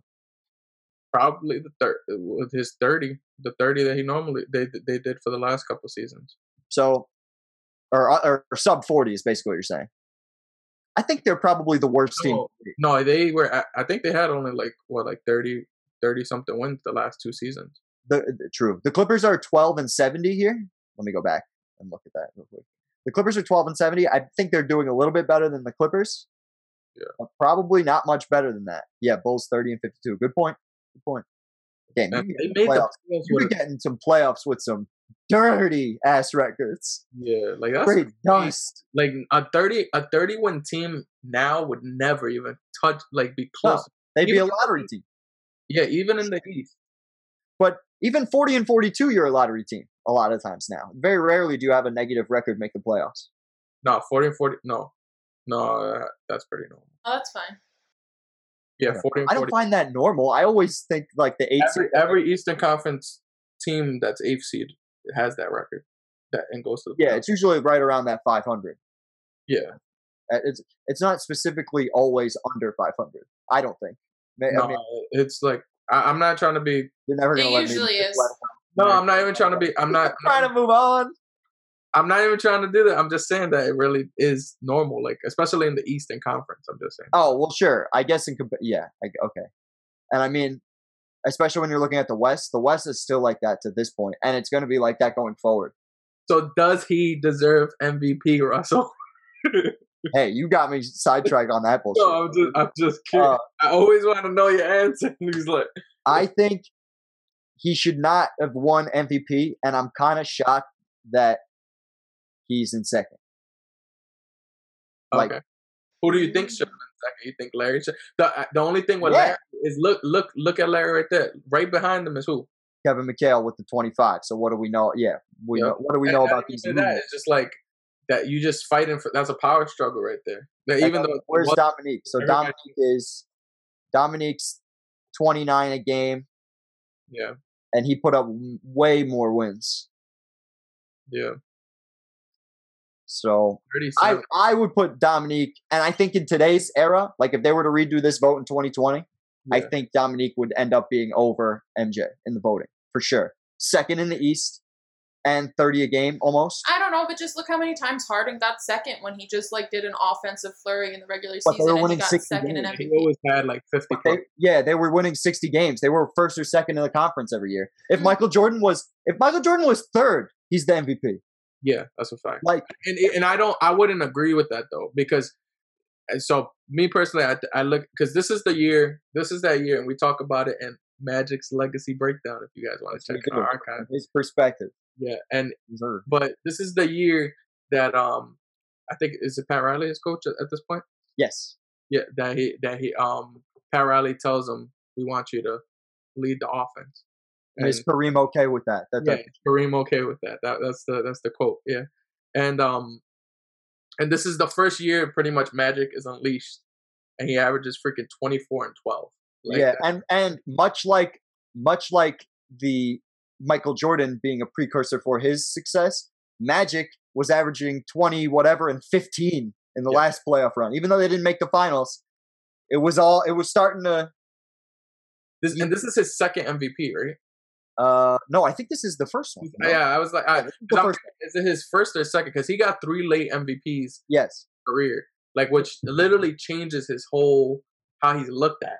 Like, Very true. He got MVP in 87, 89, and 90. This Yeah. would be the first one then. So and and like we had said, uh, we said this during LeBron's hypotheticals. A lot of people felt like, much to your point, this is was Kareem's team. It's not your team, yeah, and that's probably why Larry Bird falls underneath Michael Jordan here in the voting. He still got one first place vote, probably by uh, Jackie MacMullan or Bob Ryan out of Boston, but yeah. that's that's about it. Um, but yeah, McHale's right behind him. McHale's really coming into his own. 26 points per game, 60% on post shots. Yeah, that's crazy. That's fucking tough. Yeah, sixty and ten. He's. At, I mean, I'm sorry, twenty six and ten. He's averaging. That's, that's pretty good. But but Michael Jordan's 37 points per game on 48% is nothing to sneeze at either. Yeah, and five. Yeah, averaging five and five too. With two. Yeah, and it's all over. The like like it's an all around game too. Like he's getting his five rebounds, five assists, and averaging three steals and almost two blocks. Like that's crazy. Yeah. Doug So, Collins. I can see why he. I could. I'm not mad that he's second. I just don't. I would not have have him over Magic right now because Matt. They're the best team in the league. 65 wins. That's probably that's what like. I think at this point that's probably the third highest win total in in an something NBA. like that. It's up there. The Celtics the Celtics had one more the previous year, but it's up there. Yeah, yeah, but they, they've had. I know there was like the the Lakers in the 70s or something. Yep. 169. That that Celtics team 166. That one that Laker team 165. So it's it's up there in NBA history in terms of wins too. So Oh yeah. This makes sense for Magic to definitely win MVP. And uh But he was wilding.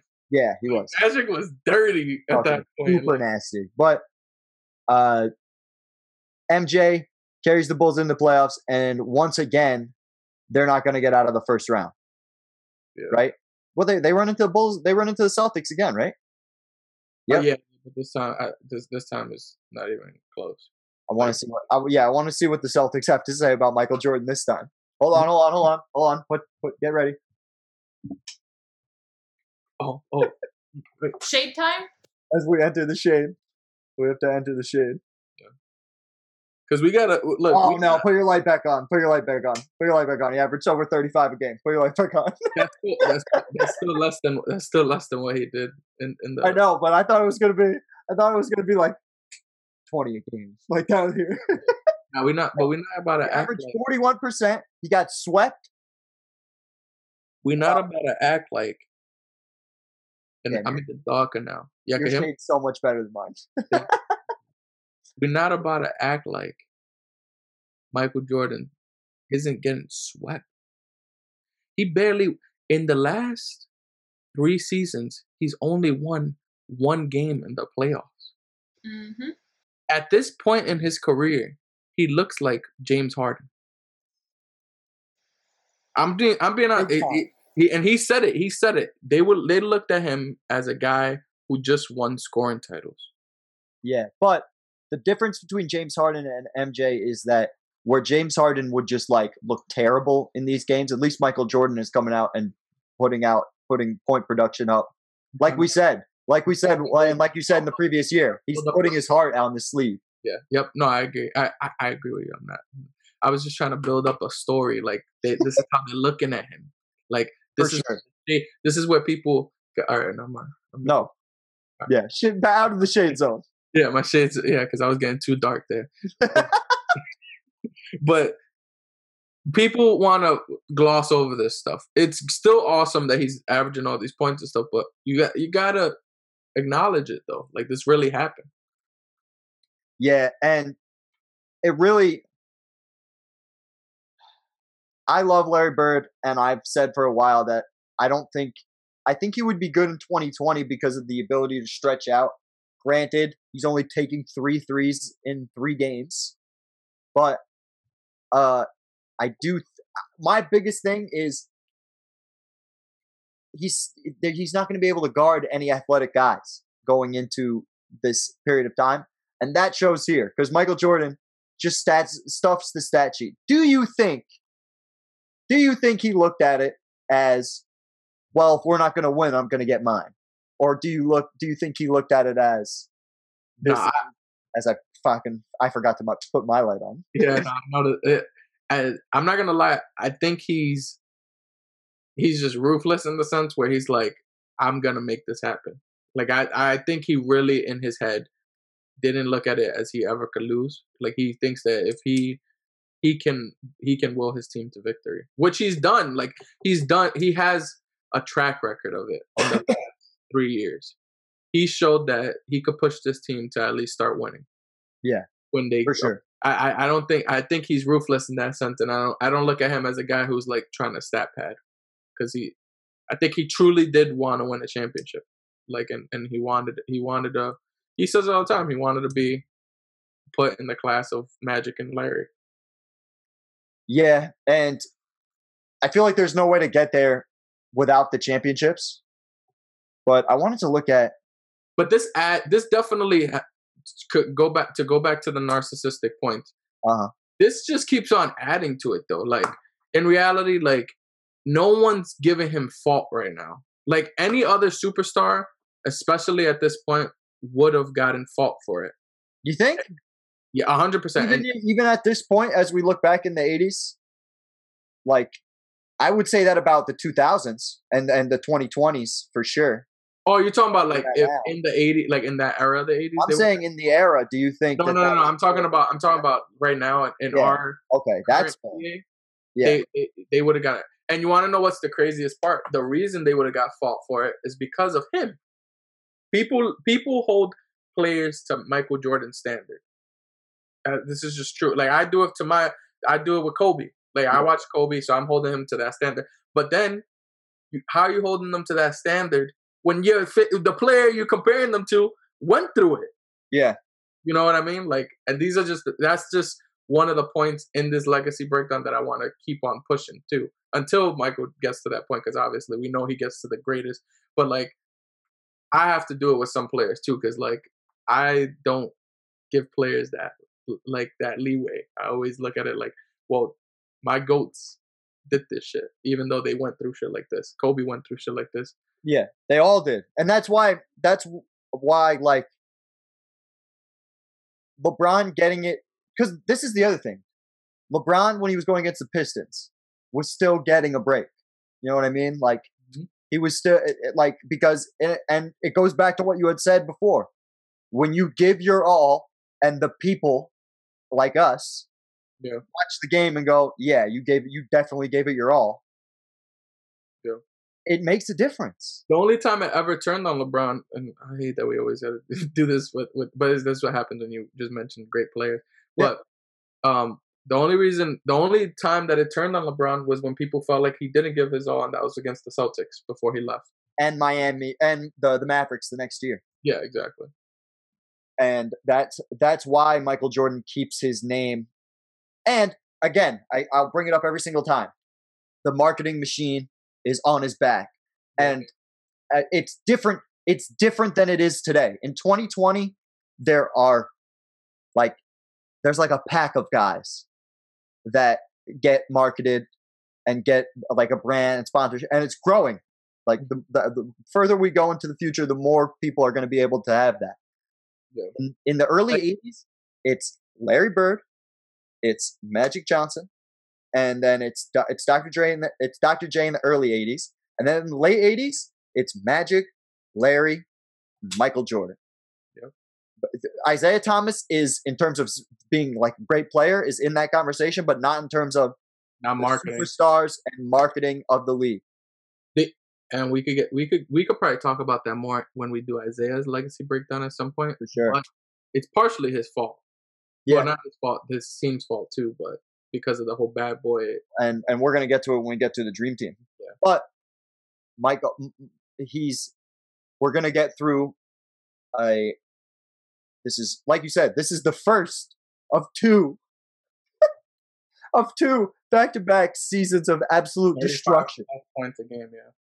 The only player to even do that since him has been James Harden. And well, Kobe did Kobe did the thirty five and the thirty one or thirty. Yeah. Like- yeah, but still, like 35 plus is like, Yeah. it's different. Like, like I'm not. I don't. I don't think. Harden's a better scorer than either one of the two, but Yeah. but that's just that might be my bias too. But uh, he's in that conversation. That is that is a conversation we will have when we are done with this legacy breakdown. Yeah. we are talking uh, through another year of Michael Jordan's insane 80s run. Uh, and this is where he's just like running on all cylinders from a perspective of the game plan is give it to Michael Jordan. Everyone get the fuck out of the way. As Yeah. Doug Collins as Doug Collins would say. Uh, the first year, obviously, Jordan 37 a game under Collins flourished, uh, but he did not win the MVP because he could not get enough wins, right? Yep. So now he's going to win MVP with less scoring, right? So if we look at his career, a Tad bit less. a tad Two bit less points. scoring, right? 35 a game, still utterly ridiculous. Yeah. Uh, ramping up the defense, Yes. 3.2 steals and a block and a half a game from your shooting guard is completely unheard of. He's shooting 53% for his, uh, you know, for the whole season, Yep. making 25 shots a game. This is also his defensive player of the year season. Uh, he also get this. I think this, this, yeah, that's true. I was gonna get to that in a second, but I'm running. I'm, I'm uh, masturbating to his stats currently. He also made a thousand field goals. a thousand, a thousand field goals. That hasn't happened in something like ten years or, or a very long time. probably, it probably won't happen. No, it's probably even longer than ten years. Because even with Kobe's, I'm pretty sure he didn't hit a thousand because think- yeah, he was at There's a lot of was at 950 or something, 970. Let's get that. I can get that. What else? I Yeah. thought maybe Harden would have got there. Yeah, Uh, definitely not Harden because he's he's a three point. His three point shot is is like the It's Yeah. not what his. It's not the three though, because the three pointers count towards your field goals, towards your total field goals. Yeah, Russ. But it's one. So so for you to get to that number, it's just math. Sorry, but, No, but no, I get. I get what you're saying. Like you need more field goals to get that higher score. Yeah, so you make you make two threes, you get six points. You make three twos to get, you know what I mean? Like so, that's a whole another shot less that you have to make to get It that. takes them less shots to get to the same amount of points, Exactly. basically. With Harden though, even more than the threes would be the, the free throws, because he's Oh, always that too. going to the That- line, and those field goals don't count when you take them. Yeah, Uh, but Kobe is the closest in like 20, 30 years. yeah. Where's Harden at? I'm sure it's like low as fuck, probably in the 900 range. see if we can get that up. There it is. 843. 843. Wow. Oh, uh, not even in the top 100.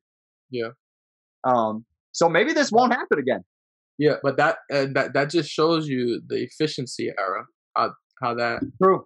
That's you know true. what I mean? That's Yeah. 200 less field goals he had to make to get a very similar. Points per game. Yeah. I agree with you. I, I that's a good point. Yeah. I just love Will. Just let me get almost all of them. Yeah. I, I don't. I don't. Yeah. I don't know. Maybe this. Maybe this is one of those sneaky stats that might not happen again. Yeah. Not with the three point line being used as much as it is, unless someone starts averaging like sixty, because they're making they're making so much threes. But I can't imagine. Curry. Curry just decides. You know what?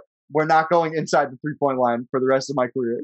Yeah, taking 20 to 30 threes a game and seeing what happens. Yeah, But no, a thousand field goals is incredible. Uh, and Michael Jordan's done it a couple of times, and they're all during this 80s era. Mhm. Uh, what do you call it? But like Lindsay was saying, he's also going to be the defensive player of the year behind those 3.5 steals and 2 point, uh, or 1.6 blocks. Giannis won MVP last uh, MVP and Defensive Player of the Year last year, right? Yeah, is Michael the Yeah. first guy to do that because of when the defensive player of the year started? Uh, Yes, then- I believe. I like how you say. I know exactly why you're asking that, because because you you you love you love baby or whatever. Because Bill. Russell would have had twelve of them. That's number one. Oi, Fucking. oi, uh, oi. hold on. Uh, players who It's always gonna be a thing with me and Russ. We're never gonna. agree with that um, on ev- ever. We're never gonna see eye to eye on these. That's things. why we have to. At some point, we have to do the legacy breakdowns on the older guys. Yeah. Like, And we it's it gonna be Bill. me feeling like the illest, like youthful, It'll be fun though, because we'll take time, we'll do research on it, and then you Yeah. can actually like come with some real shit yeah. instead of just being like they were old and white. You can show me how old and white they were. because only I'm Jay and, your boy. Oh yeah, Michael Hakeem. Jordan, Akeem, Akeem Olajuwon, another one of my guys. Yeah. Uh, so let's see. Do you think you would have liked MJ? You would have rooted for MJ Oh, are you serious? Yes, I would have been. Especially, how old am I? Give me an age. Right now, this age, or like when I was younger. when you were younger. Oh my god, are you serious? I have a Michael Jordan pillow. Like But I, you- I like- did root for Michael Jordan as a kid. But you did. You hated Kobe though. Yeah, because Kobe was Michael Jordan, but not as good. And you cannot tell me that he was doing the same stuff. And you watched it. You went back during the fucking quarantine and you watched it and you know exactly what I'm talking about. Yeah, but Just wasn't that guy. But it's interesting that you bring that up because that's something that I want to talk about after we. I'm just trying to save us some time because when you said that, it triggered me. But I'm not. I'm not gonna. I'm just gonna let the trigger stay there and act like you didn't say that. Uh, but MJ, yeah, he was the first one. So there you go. He was the first one. Akeem would be after him. Yeah. And then And took- uh, Giannis has it. It took almost 30 years for it to happen again. It's crazy. That's The closest, the only one close to that would have been um, LeBron, and LeBron did get screwed for that, by the way. we talked about that. we talked about that when we did uh, that season. That was during the Miami era. That you know that's the media control, right? So there's a guy who talking. Oh, wait a minute. Wait a minute. Before you get into media control 20 years from now, let's talk about media control in fucking 1987. You don't think Michael Jordan? This is my exact point. When you ask me a question like, do you think you would have rooted for Michael Jordan as a child? Or as, or in this era? Even if I'm in my early 20s, like when we're in college, everyone in our dorm was would be rooting for MJ, I would imagine, because he was a superhuman. Nobody nobody took to the to the air the way the way a lot of people do today in terms of like you got people who jump out of the gym he was a guy who could jump out of the gym but he was super fundamentally sound kenny smith says this all the time he was Yeah. the best athlete but had the most fundamentals to the game of basketball uh, you, throughout, throughout majority of his career, Yeah. he was a top. He was in the top five in um, defensive player of the year, in a majority of his career, which is insane to me because like that doesn't happen usually.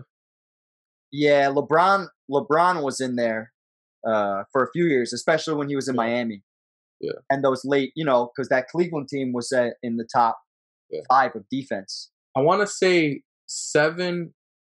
No, probably even more than that. But I, I want to say for sure seven out of the 12, 13 seasons that he played before of the like with the Bulls. Yeah. he was in the top five in in um, defensive player of the year. uh, but Because I was like, I remember checking those stats to to kind of like keep track of it. Yeah. it was insane. But what I what I wanted to tell you, Yeah. because when we did Magic Johnson's legacy breakdown, we made a case for Magic Johnson to um, and that was kind of what we did for a lot of a lot of a lot of the players that we did legacy breakdown. Should they have won MVP this year? How many times did you get screwed? Because a lot of people like to say, you know, MJ should have had seven, eight MVPs. Magic Johnson should have had more. You know what I mean? Yeah. And um, we made a case that Magic should have been, should have arguably been an MVP this year. yeah, and Magic Johnson's sitting at uh, basically twenty and twelve, right? Yep. And he's got more. He's got twelve more wins than MJ. Yeah. So it's strictly, especially after um, focusing on Jordan's career, this has got to be what the thought is. Jordan, you would have got it last year. Your stats are amazing. You're clearly the best player in the league to us. but we can't give it to you because you're not winning enough. Now that he finally cracked this 50 win plateau, maybe people, it's kind of like that Russell Westbrook triple double year. Like people wanted to give Westbrook that MVP, but he wasn't, he didn't get to that top three uh, wins. So it was tough. And and the Bulls were the seventh best team in the league that year, in ter- in terms of record. True, because the West, the West has a lot more. uh Well, it's a little top heavy too. Because if you go down here, there's a Yeah, but I couple mean, dumpster fires down here. for for usually records matter a good amount during with these MVP things. Wow. Yeah, wow. The East, though, look at this. Look, actually, just quick, look at this. There's only one team that's like pretty bad. Mm-hmm. 36 wins put you in second to last in the conference. Yeah. That's a competitive. Yeah. That is a competitive conference. And that was a big thing going in the 80s. It was completely different from the 2000s and 2010s or whatever, where the East was the the weaker conference. Even in the 90s, because the 90s the East was the weaker conference as well.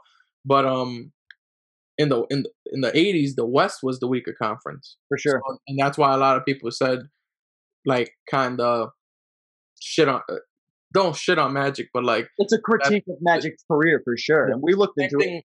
yeah, yep.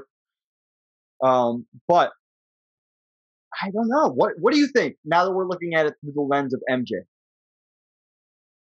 Do- Um, do we still do we still think I kind of still think Magic probably should have gotten this by the standards we use MVP now. But, I hate those standards though. That's my whole thing. Like, the for truth. me- yeah, for me personally, I would say Michael Jordan should be MVP. But with the with the normal standards of the NBA, Yeah. it looks like Magic kind of got screwed here. Yeah. Think about it. Kobe, this, this is literally the same thing. This is Kobe um, Nash all over again, except the fact that Kobe, but Kobe, Kobe won what 40, 42 games, maybe something like that. Yeah. So a little bit less games, but it's the same thing. Like Magic is pretty much doing the same thing when Na- that Nash did, but with a little bit more rebounds. I, I agree. And you know Magic was magic at this point. Late Yeah. 80s Magic. All the think about it, confidence. they- won the chip this year, right? Yeah, I think Yep. so. Gotta check Oh. that. But I think so. Yeah. I'm, I'm almost 100 percent sure he did. It's either them or the Pistons. Yeah, this is the last. They won. I- um, They won against the Pistons in the final. 90, yeah. And my whole thing is Michael Jordan. He also we, we we didn't we didn't mention this, but this is the first time he played with this this guy who's going to be very important in his career, named Scottie Pippen. That doesn't matter this year. And no, no, no. Well, well, it does because the only reason, uh, yo, yo, do I have to bring up? Do I have to do it again? Scottie Pippen averaged seven points, 3.8 rebounds, 2.1 assists, and a steal in 20 minutes a game and never started. The shade is back. All right. All right. So, so Michael Jordan has never passed the first round ever Uh-huh. until that that man is there. I'm so Well, happy you said this. I'm so happy you brought this up. Let me put Yep. my light back on because this And leads me right into Uh-huh. Cleveland. Yep. And let me let me tell you something about Cleveland, man. Uh, it's a five game series, right? It's not the shot. We're a year away from the the famous shot. Yes. But Cleveland is it, it is a rivalry. They're both up and coming teams. You got Mark Price. You got um oh what is his name? The center Jack Daugherty. There you go. John Daugherty, Jack Daugherty, something like that. I'll get it in a second. I feel like John. Something. Brad Like, Daugherty. John Brad actually like What's his interchangeable. name? I'll get it in a second. But Michael Jordan, first game, 50 points. Second game, that's not enough. 35 or 55, excuse me. That's not enough. Then he goes, this is his lowest uh, performance, 38 points. Comes back 44 and 39 in game five in this five game series to for a grand average of 45 points a game in five games to essentially carry his team because the scores of these games are fairly Yeah, this is better than, 45 and three steals. that too. this is better than his Celtics performance. This is crazy. Well, I would say definitely because they won. Well, yeah, yeah. They didn't even I get a game against Boston. Yeah, But uh, yeah, obviously Michael Jordan led every game in scoring. And these scores are 101 107, 93 104. So when he puts up 45 points a game, he's putting up 40 to 45% of his Yeah. team's total scoring. Yep. That is absurd. That is completely unheard of. And I, it, what's the comparison for today? Like, if someone did that today, if Ja Morant, if Ja Morant for the Grizzlies, uh, he put up 47 in his last game, right? If he did that for the whole series, we would be like, this kid is the future. Yes, kid is the fucking future. He is the messiah of the next generation, right? Yeah. So that's what was happening here. Except there was less TV coverage. So when you saw him on national TV, it was like a gazillion people were watching it. The TV era was big at this point. Yeah. You know? So it was just in terms of like he speechless. Because he also shot 56%, yeah, and yeah, which means Yeah, he I was mean- just straight raw dogging. Yeah. And he didn't take not one three. He was just like, "We are at your ass." Yeah, all game. He took I'm mad at it. 60 free throws in the fucking series in five games. So he's taking more than 10 free throws a game. Yeah, Savage, right? 45, five and five and five with three Right. steals and a block and a half. Yeah, Want to talk about taking your play up to the next level, right? We we went through we went through LeBron's entire career, and he didn't get to this this thing because whatever it is, there's something about putting the ball in the fucking basket that people just fucking are obsessed with. You could probably speak to this way better than I can. Like, Well, the, what is whole- it about bucket getters? Talk to me about this. it's not so the whole thing about like a lot of people feel like it depends on how you do it and i was lucky enough to watch um, kobe bryant Well, that like that was my that was my favorite player and Right. i was able to f- actually be able to explain what's the difference between a guy that can score at will and what and how that affects a game versus like a guy who does all around things so like lebron like that was the biggest thing and people always felt like you know but like what kobe did wasn't as like big and I- and I, the only reason i mentioned kobe is because kobe and, and michael were, are so similar Sure. um so when you get a guy who's relentless and continues to keep scoring Right. and is literally scoring at will, especially in the biggest parts of the game Yeah. when when it's starting to teeter and you get in towards the end.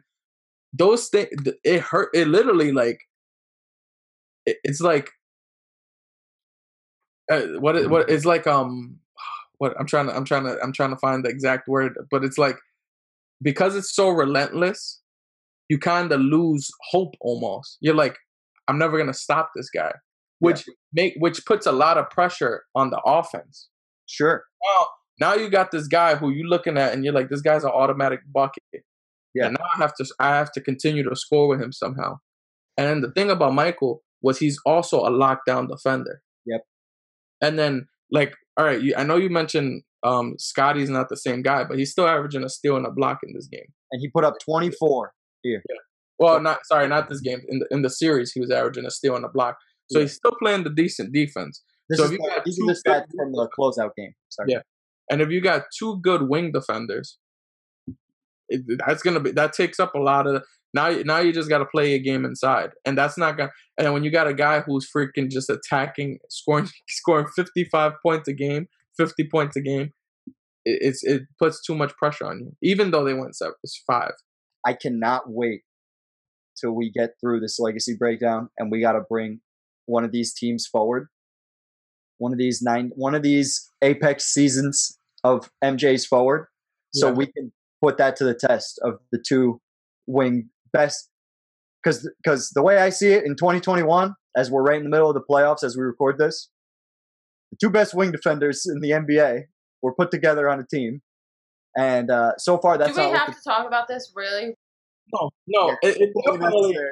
needs to completely necessary. about. Ah, the two greatest wing defenders in the history of the NBA are on this team. I'm not saying Scottie's at that point yet. No, I MJ know, for I sure. know, but they're still on the team. They're still in in, in Scottie. It exists in the future, Yeah. right? He had a crazy elimination game. I'm here. still taking Scottie over over Paul George. Okay, Yeah. I, and the, can't wait. I cannot wait. no, and I'm, ta- I'm I mean I'm taking Scottie over Paul George right now. Like in this series, I'm ta- mean, look at that. That's oh. 24 points. I mean, Yeah. fuck, I might take him For a too. For Yeah. a guy who we're gonna crap on a lot in elimination games over the next uh, couple of legacy breakdown seasons here. This is a great stat line from Scottie Pippen. No migraines, no back spasm, no nothing. well, he was 21 or whatever. So I mean, he didn't. Hey, you know what? It doesn't stop him in a few years from now. So he's not that old. Yeah. But, uh, Jordan, obviously, complete savage, 45 points a game. Uh, probably one of the best PERs for one series of all time. Uh, but we get to their first meeting with the Detroit Pistons. Yeah. This didn't really get talked about that much when we did, or when uh, the last dance happened. They just kind of skipped through. They were like, "Yeah, he won MVP. He was the Defensive Player of the Year. Now we're moving on to 89." No, no, they they kind of. I think they talked about it, and they talked about the the Jordan rules. This is the beginning of They the. did, they did, but they they brought it up in the context of the '89 playoffs because that's when the that's when the Pistons win the championship for the first time. That's what I watched it this morning. Yeah, I, wa- I watched it like 25 to 30 minutes ago, but or before we were recording to, to make sure I, I was right about this. because I I was tripping because I was like I was like, oh, they play the Cavs, so this is when the shot happens, and then they play the Pistons and they get beat. But this happened a year before where they beat the fucking Cavs in five, and now Yeah. they play the Pistons and they lose in five, right? Yeah, So I wanted to look at Jordan's numbers here. So in comparison to 45 points a game, 27.4 at 49% shooting is way closer to back down to earth. Yeah. Right? In comparison. Like Uh, for instance, Kawhi Leonard does that right now, and we look at him as one of the top ten players in the league. Right. True. And looked at right now, if you when when watching looking at Jordan, we look at him like he probably didn't do enough.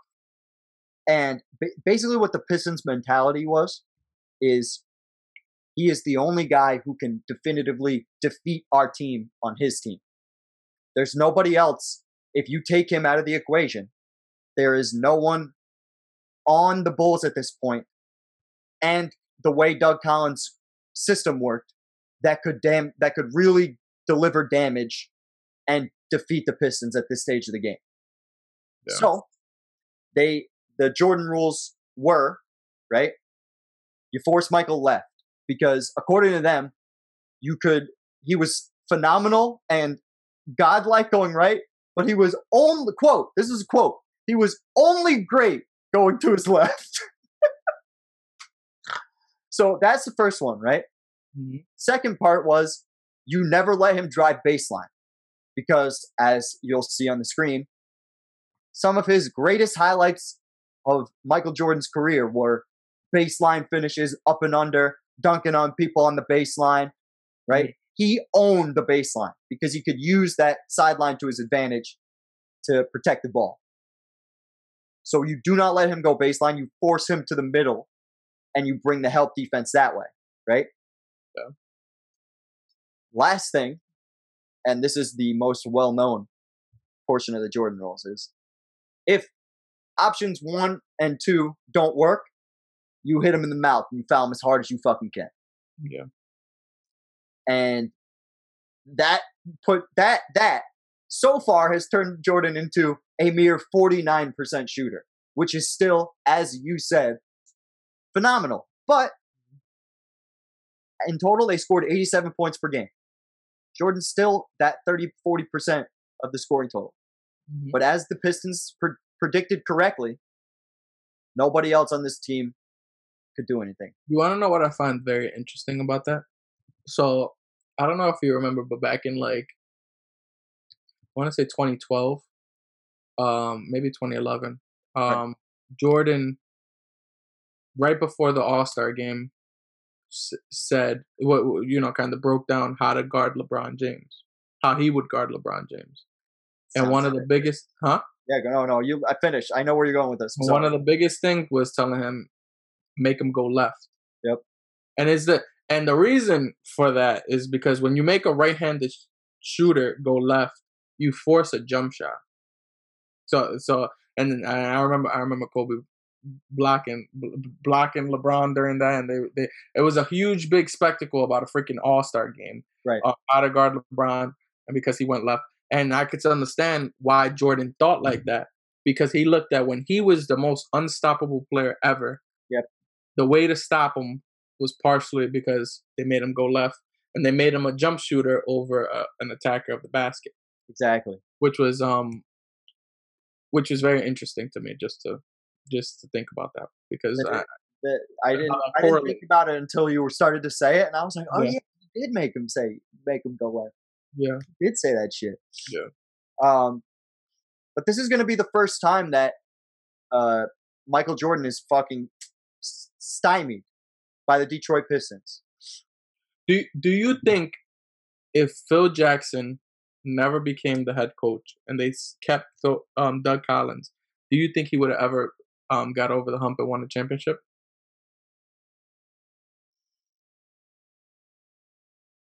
I don't think so. And I want to give a more detailed answer on that, but it's so perfect later. But I please ask me that next. if you guys remember anything from these videos every time I ask Russell a question he never could answer it I can, but you're gonna take away ten minutes from another segment. oh my god But I, my guy rocking the late '80s shades. We are covering late '80s MJ. Uh, the 88-89 season. So Jordan won his first MVP uh, early, like before his era really began. Right? He got he got that MVP uh, quick, and now out of the way easy True. And I remember when I was a kid, uh, first really getting into the basketball stats and like digging through basketball reference online. I always was convinced that this was Jordan's best statistical season, especially in the 80s. Over over the 37 points per game, over the 35 with the the three steals. I always thought the 32 and a half points, 8 and 8 rebounds and assists on the money was to do that too. was his best season uh at like from this point where he's just going off. The pre Phil da- Phil Jackson era. This Is is the still- last season before Phil Jackson. right. Phil Jackson's with them. He's an assistant coach at this point.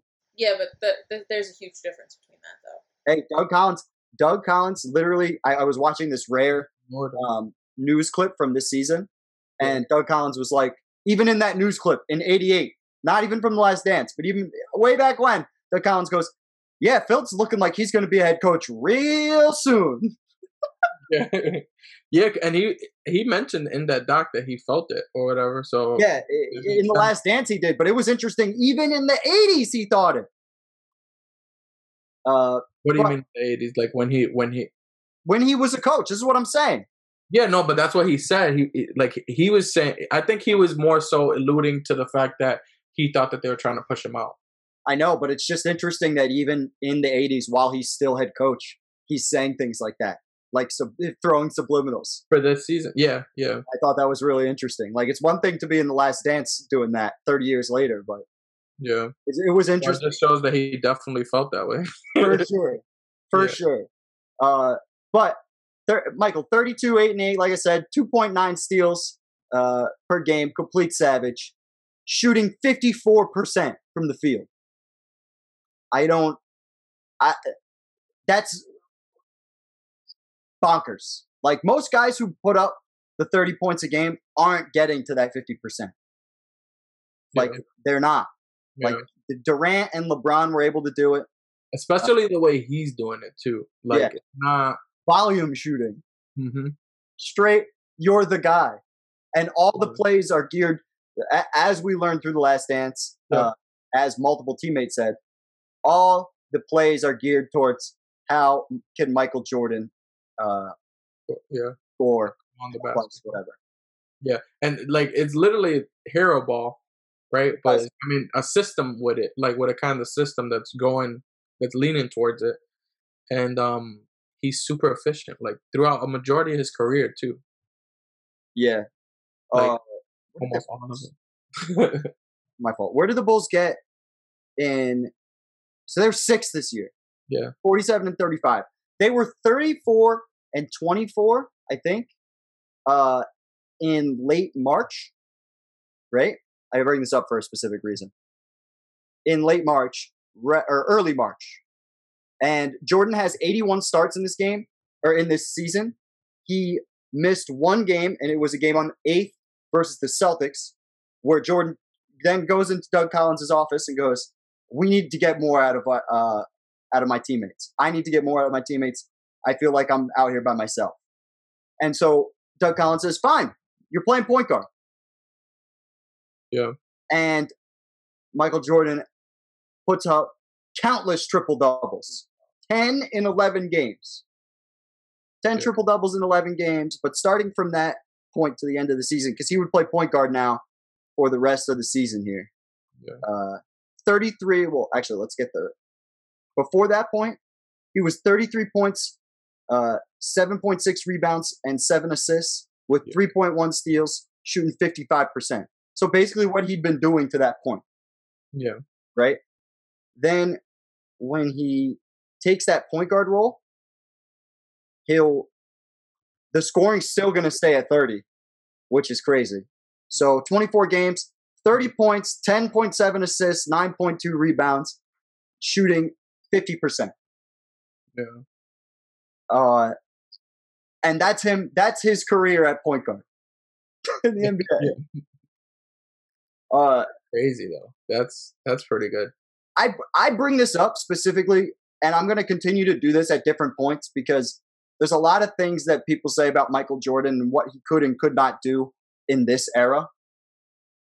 And this type of shit makes me think that he really would average like 35 a game in this era, like consistently. And Wow.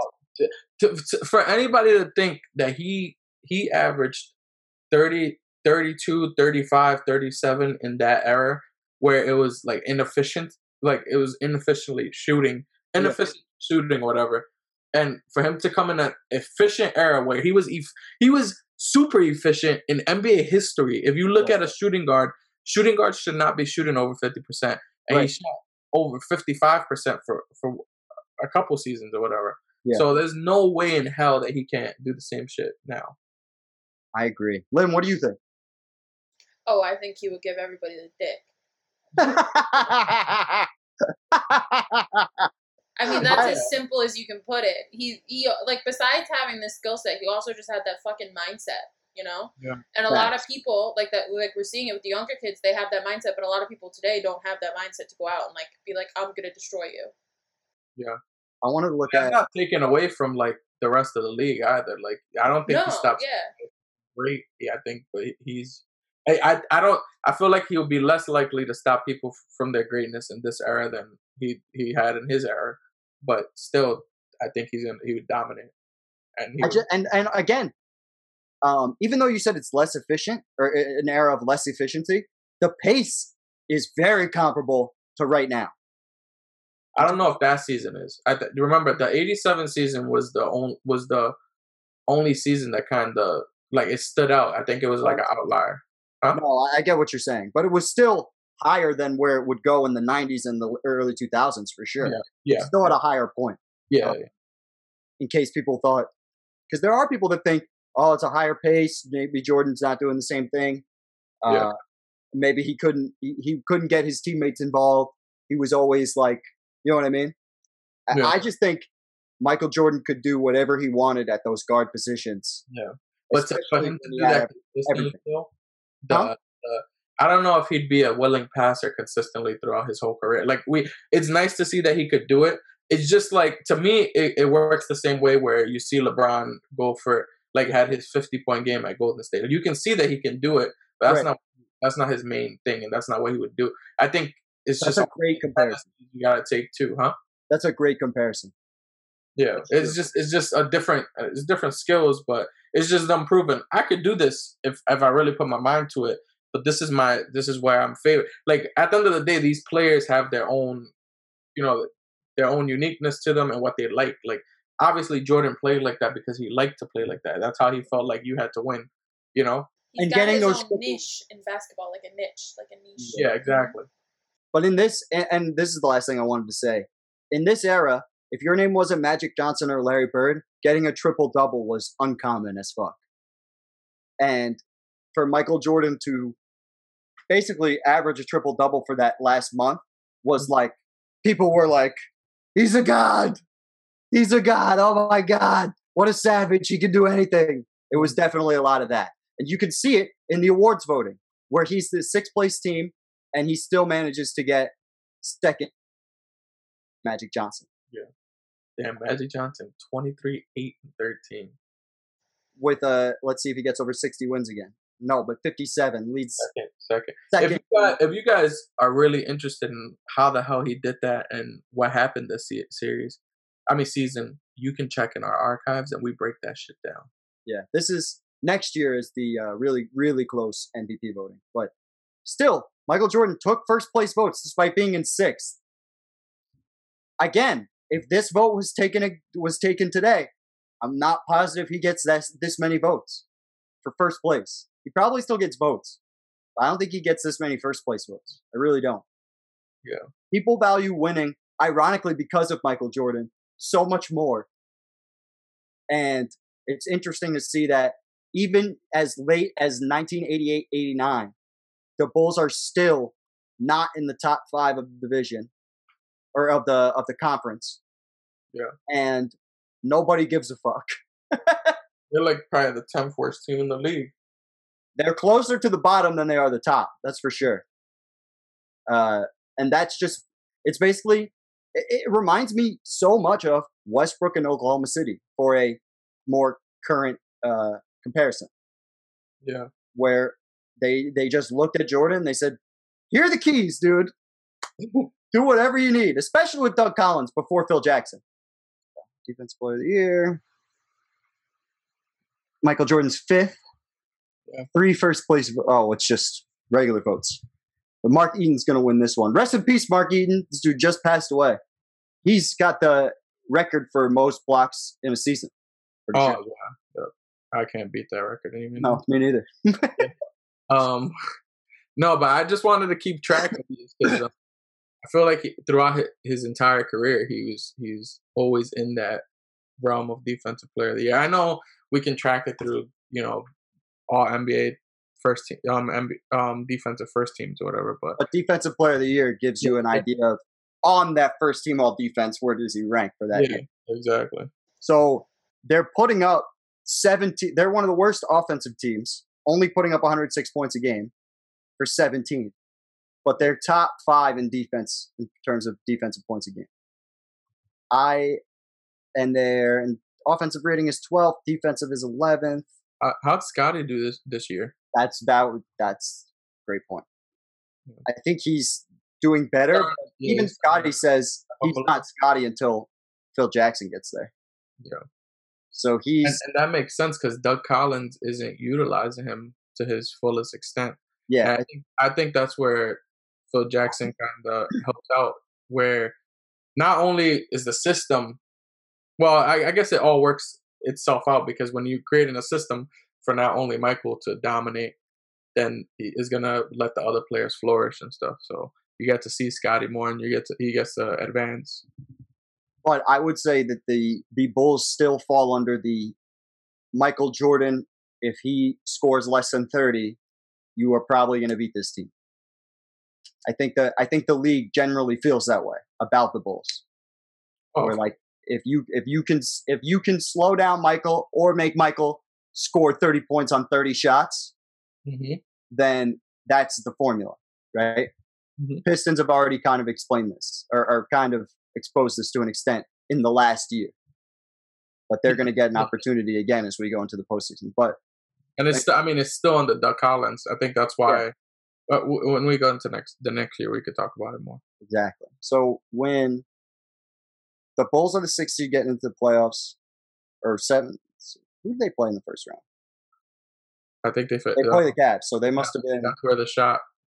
Remember you? Yes, they do. So they must have been the seventh seed somehow. Huh? Because the Cavs are the two seed, Yeah, Right. they, yeah, that's what they were. the Seventh seed. but they but the Bulls are six. So it must. It's because of the Oh, remember they they have the, the yeah this kind of deal because of where they ranked uh, in their division. That mattered more at the time. Yeah. but they would yeah, there's been a thing all the way until like 2011 or 12 or something like that. Right. I just wanted to make sure I had it right because I that always trips me up. But Bulls are going to face the Cavs, right?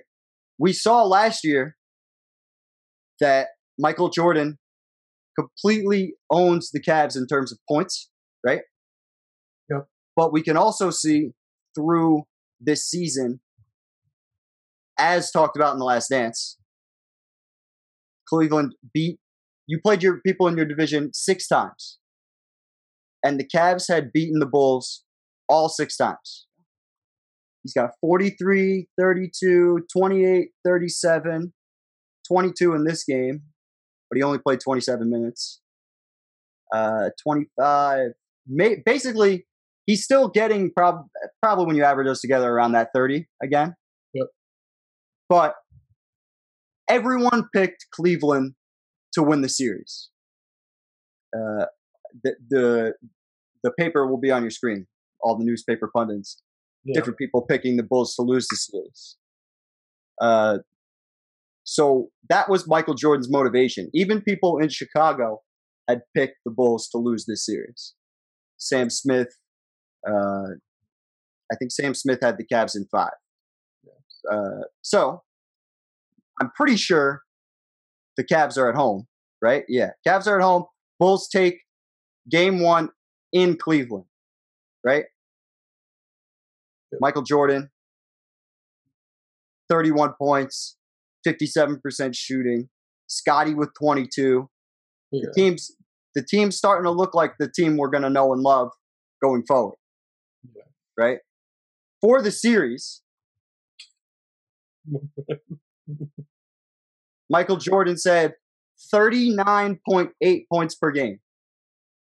39.8. 5 5.8 rebounds, 8.2 assists, 3 steals. I thought that said 4 blocks for a second. I was like, god damn. yeah. But 0.4 blocks. Still 50 uh 40% from 3, 2 for 5. Yeah.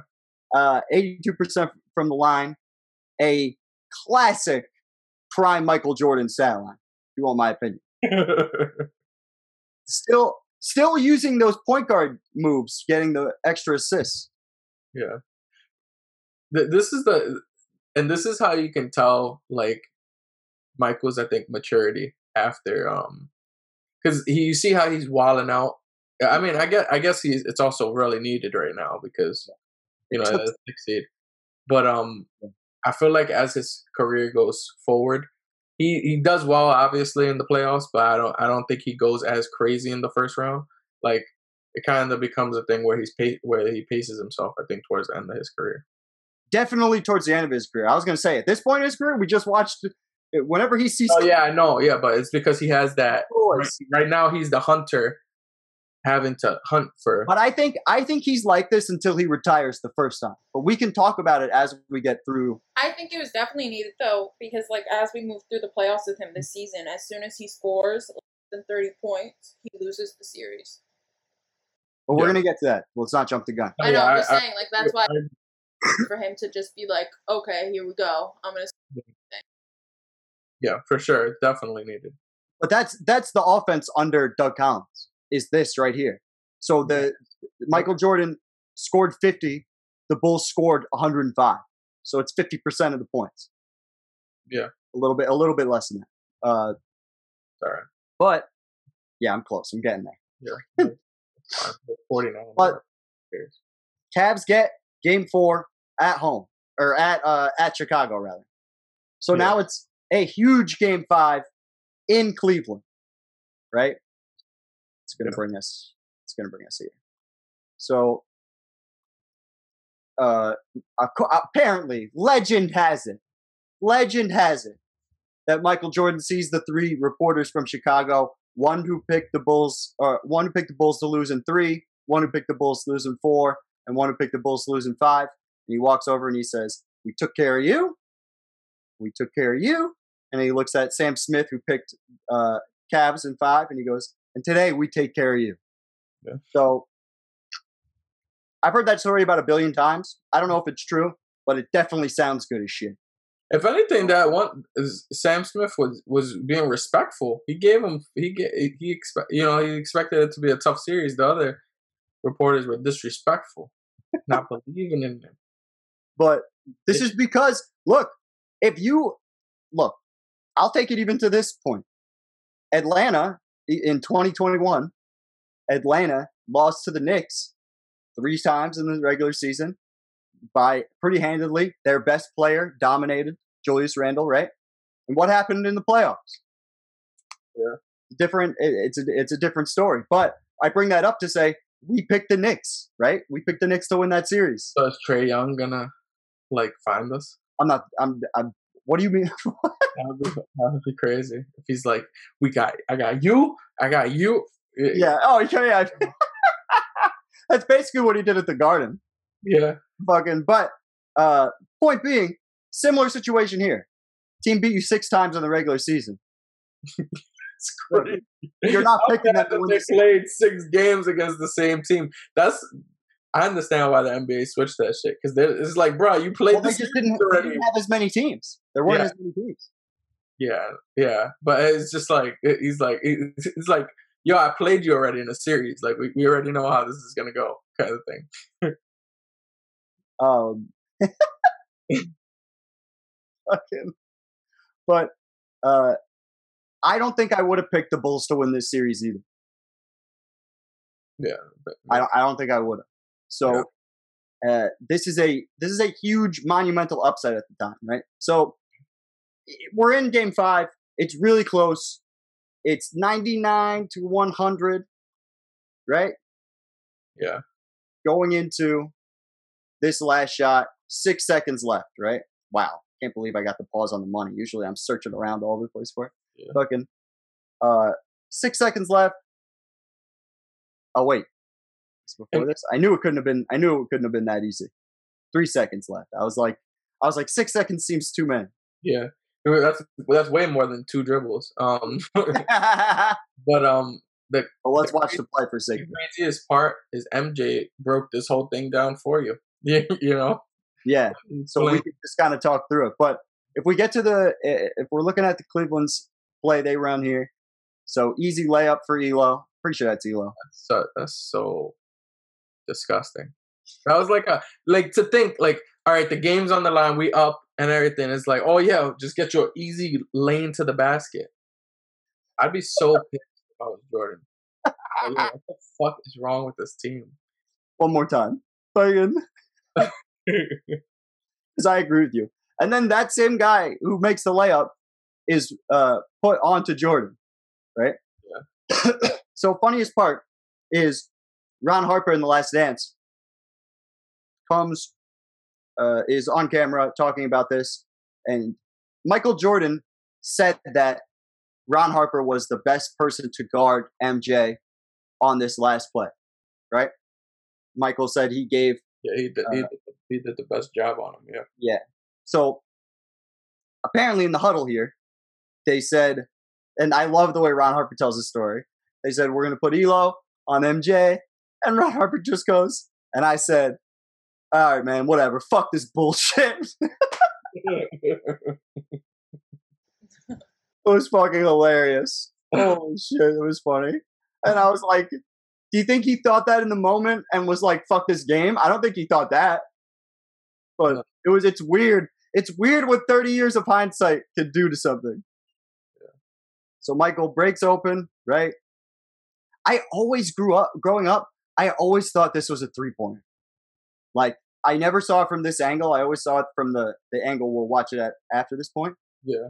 Uh I always thought this was a freaking three-pointer. yo, you know how like he let it go like right on the spot or something, like right on the dime because it's so close. Look, he's still like going up for his shot at one second. He's the king of the double clutch.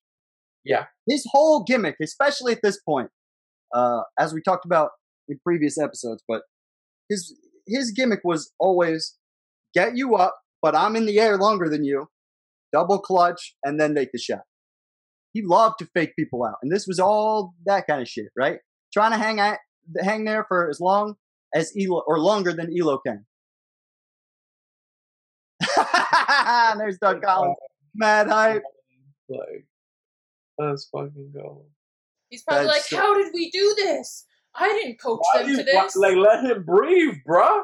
He oh, just hit the shot. James Brown is the is a legend. James. Brown said, "We got to get my MJ immediately. If this was football, immediately." Yeah, and yo, bro, social distance. So scary to look at this right now.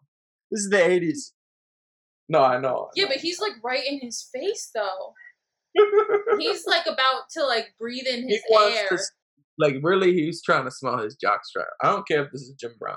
I'm, I gotta be. We gotta be honest. He's like, "Can I lick the sweat off of your baldness?" Oh my! I feel like lots of people do that. Are into that. You know, licking bald, bald sweat. I'm into it too. What? What? No, no, no, no. Let's um, let's um move on. Yeah. Uh, Okay, so Michael Jordan, the shot. Next series, round two. What's happening? Hold on, hold on, hold on, hold on. This becomes the first shot he'd have in his career. He'd have a couple more, but he uh this would like I don't know. Do you think this brought him to a different level of superstar, or do you think he was already there before this? I think he was already there. He had two straight. He's literally had two straight postseasons where he's averaged forty in a series. True. So at this point, it's like, all right, this guy's. But he's also, uh, I'm sure if you were MVP. watching this, I'm sure if you were watching this in real time in the 80s, though, you would probably be like, yeah, but is he going to get past the Pistons? Who the fuck knows? Yeah, but like last season, Yeah. he had the MVP and the Defensive Player of the Year award. He led the league in steals and scoring. Like, I just feel like that would have been the season where he was like, "Hello, I'm here." So Yeah, where I as, where as I know, the playoffs is what counts. uh, where I equate him at this point, he's he's like in that. I'm not saying he's the same kind of player or equal in ranking because I think right now he's a top two player in the league, but um, like he's in Dame's spot where you just like you have a you have a decent team, and you can you might be able to make some noise in the playoffs, but we don't expect you to win it, and and until next year, when he gets you know a better coach and um, he gets a second star, that kind of pushes him to okay, now you're an actual contender. Right now, he's not a contender. Yeah, Yeah. well, his team's not. I, that's where I, I don't think. He, yeah, I don't think his team's up to par yet. And I don't think yeah, people believe in him. I don't think people believe in Doug Collins. I don't think people believe in anybody besides, yeah, MJ. MJ's probably looked at like, uh, like a little bit more up the, but similar to how Melo was looked at, where it's like, yeah, it's cute that you score all these buckets, but can you win a championship? That's got to be it at this point, right? Especially after this, they're like, okay, he upset, he upsets Cleveland. Now, let's see if you can really make some noise in the playoffs. I just think it's people going, okay, Yeah, just to just to, I don't think he's looked at up to that point yet until the um next after next season is kind of where I think all the pressure starts to get on him. Because think about it, it's, this is what his fourth, fifth season. Yeah. like he's still not. He's still developing. He has a team that is barely a playoff team. Like it's not. But I don't think people were looking at him as he was still developing. I think that's something we're putting into it in hindsight, and something uh, that's how we'd look at a guy like Luka Doncic, for example, now. But I, I think in the moment, people were like, "This guy's putting up forty points a game. What a savage! He is he is the best player I've ever seen." Like, there's definitely people like that uh, already that are just like in Jordan mania. Yeah, yeah, for sure there are. But I just don't think that anyone expected them to win a championship. Uh, Maybe like not this season. Maybe not yeah, this. Season. season. Yeah, May next season as the season goes on, I think they, it, I think it's more looked at for sure. Next up is the Knicks. Uh, Michael Jordan versus Patrick Ewing. Yeah. Something that we'll see in the '90s way more. Mm-hmm. But uh, Michael Jordan, you know, down down series for him, 35 a game, shooting 55 percent. There we go. He got to 2.5 steals and 1.3 blocks. Yeah, that's What? just- What a beast! yeah. Does Starks play for the Knicks at this point? Uh, I'll tell you, I don't think so. Really, this playoffs is just putting him on the map. If that's the case, that's how it is. Oh, he was. Remember, we, we already did an on the map moment that you could find in our archives, Very true. and, he- and we we talk about this. He was already looked at as like a god. Yeah, that's Yeah. that's what I was trying to say uh, heading into this series. But like, I wonder how people put him in Magic. Like in terms of like, I'm sure there were people who were like, maybe Magic a few years ago is better than Jordan, even though he's getting. Yeah, yeah, to me, this is the Kobe LeBron thing, where Kobe's Yeah. towards the end. Uh, uh, all the Kobe heads are still on him, and then you got you got this new guy like LeBron.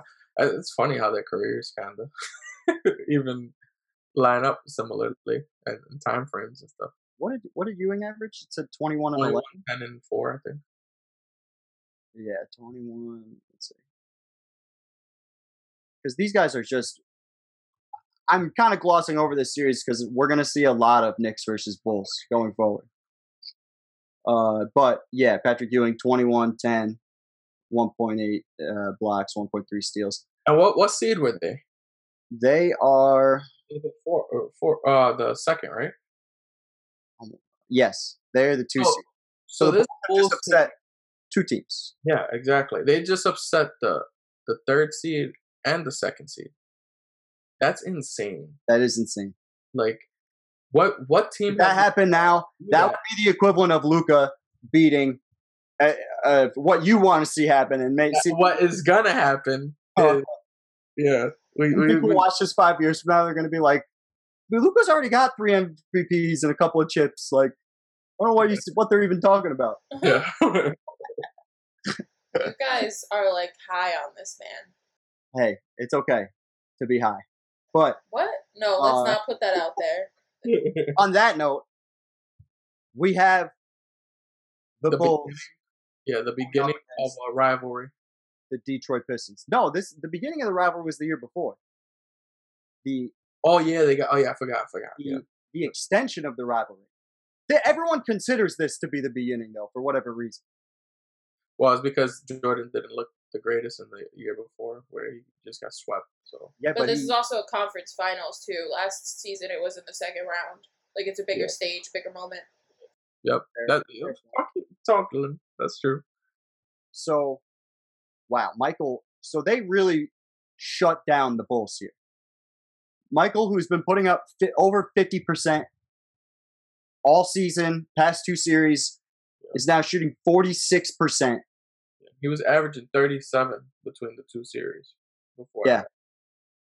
And now he's down to under 30, right? Uh-huh. And Craig Hodges is your second scorer. Pippen was completely emasculated by Dennis Rodman. Yeah. Uh, Horace Grant, basically a double double, but again, Pistons believe that Horace Grant stands no chance to beat them by himself. Yeah. Right?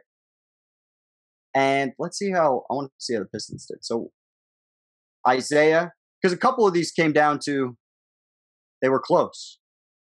So 86 80, 97 99. This was Jordan hitting a game winner. Uh, he had 46 here. That's game three. That's a huge game. Uh, they just it just seemed like I I think I have those highlights up actually. Most Yeah. of the games were within nine. It looked like. But this this game in particular, Jordan finally gets off a little bit, and this is how his, he gets his that average to bump up because he has 46 in this game, and it just feels like the Pistons are late to the double every time. But if it, it feels like it, is if they get to Jordan before Jordan gets his shot off, then he's usually going to get grounded. You know what I mean? but they're but they're still following the Jordan rules, right? They're they're they're they're forcing him away from the baseline. They're trying to keep him in the middle of the paint. Uh, but you can see the the next help guy is just a step. Because see, even Dumars just let him right through, thinking the help was going to be there. And so I just think that's interesting. But for the most part, it still holds true that without that full team offensive structure, Yeah. where it's not so Jordan centric, and that's why you can see uh, Chuck Daly getting pissed because you could tell he's like they're not doing, they're not following the right, especially in this game. But, But but I, I thought they I thought when they talked about the Jordan rules, wasn't it after this game? No, it was they- before this point. They had the they had the Jordan rules in the previous year. Um. Okay. I, I can't remember off the top of my head. I- No, they they did for sure because they taught. It was uh in the last dance, I can't. I'm trying to. Uh, I might be mixing up my season because they were physical with him, and then Yeah. no, I'm I think they brought up the the Jordan because in the next game Pistons are going to win 86 to 80, right? And Jordan that means Jordan. There's no way he could have had. So here you go, 23 points, five of 15, free throw line, 17 free throws, which means he was getting hacked, Yeah. absolutely hacked. and and at this point like is would you would you because because i feel like the most valuable player thing like because you gotta think about it magic would just would be just won an mvp and then you're seeing this happen into jordan where he just brought a team that shouldn't even be there to the NBA, you know, the Western, the Eastern Conference. I'm just trying to put my put my Yeah. myself in a fan's shoes at this point. And you're watching this guy, and you're like, wow, he's literally like going toe to toe with the best team in the East and are the toughest team in the league. Um, and literally, if he can't score his 30 points, they don't stand a chance. Yep. So to me, as a fan, I look at that and be like, "Yo, how could you say this guy is not more valuable than this guy?" Yeah. That's why I feel like the arg- you know, that's why I feel like almost the LeBron Giannis thing happens because, um, well, not Giannis thing. Sorry, um, the the the the whole LeBron, that's been a LeBron thing for all his career, where he's the best player, and then it's shown in the playoffs and stuff. Like the, Jordan's really, if you look at this, Jordan might have started, you know, been been part of this in his career too. So I'm just thinking, like at this point, like I'd be looking at Michael Jordan as, wow, this guy's freaking amazing, and he is the best player in the league right now. I definitely think there are people who think that he's the best player in the league, and I definitely think there are people who are just like old heads, quote unquote, who are like, "Nah, it's still Magic. Look mm-hmm. at how Magic passes. Look at how he's." You know how crazy 23 and 12 is? 23 and 12 is better than 35 any day. Like, there are definitely people who are on both sides of the coin, but this is just a compilation of some of the hard fouls and fighting yeah. from the series. So the Bulls were perceived as a lot like, uh, even though it's interesting to note that again, being this the sixth seed, they uh, like you said weren't supposed to be there. But it reminds me of the Clippers during the Lob City era, a team that can't get out of their own way in terms of uh, like physicality and being able to handle it mentally. Like because as we're going to see going a little bit forward, this Yeah. is the, this is the thing they're going to have to overcome, as well as gaining a more structured offense. But Yeah. it's the more structured offense and the you can't let them see you sweat, yeah, and that's all they did in this series was just let this all get to them. Yeah. and that's all the Pistons wanted. They were the bad boys. That this is like and that's what they're trying to do. you could see why they wanted the coaching change because that's a coaching issue. Yeah. Yeah. Because you got to get you ready. You got to get get your team ready. You got to have them. So you could see why they would. They like. I think it was smart of the organization to look at it and as what it was is like, all right, Jordan just had a crazy run. He he, you know, him bringing bringing us to the Eastern Conference Finals was awesome, but can he do this again on his own? Like it's it's way harder, especially as you age. So it was smart for them to look at it and say, okay, this is guy this guy's not the coach because I, I really do think that Jordan would have probably won maybe one championship at all, if anything, if he would have, st- if this dude would have stood the coach. I am. The most interesting part is if you ask the players, I think the players wanted to keep uh, Doug Collins. I think the players like playing for him, especially Jordan. Yeah, for sure. Uh, can I say the same thing for Scottie Pippen? I I don't know. I feel like other guys were probably encouraging of the triangle and that equal opportunity offense. Yeah. Uh, but do you think it was also because like a lot of a lot of what happens is when you have a coach switch, you also have a lot of players moving, and so maybe some of the players didn't want the coach switch because they were worried about being pushed out of Chicago, like Horace Grant. Say that again. Say like you're gonna notice after like next season and after this season, the next two seasons, they're gonna be roster changes for the Bulls, and they're gonna be significant. Yeah, they're ones. they're gonna keep they're gonna keep Horace Grant though. No, they're I know, gonna- but he's gonna get a shift in his like in his like what's happening with him and the way that he plays. That's true. Okay, now I Yeah, get what but I, re- I feel like that's happening to the whole team though, because of the way literally the whole offense and defense changes completely because of Phil Jackson. The way- I yeah I agree.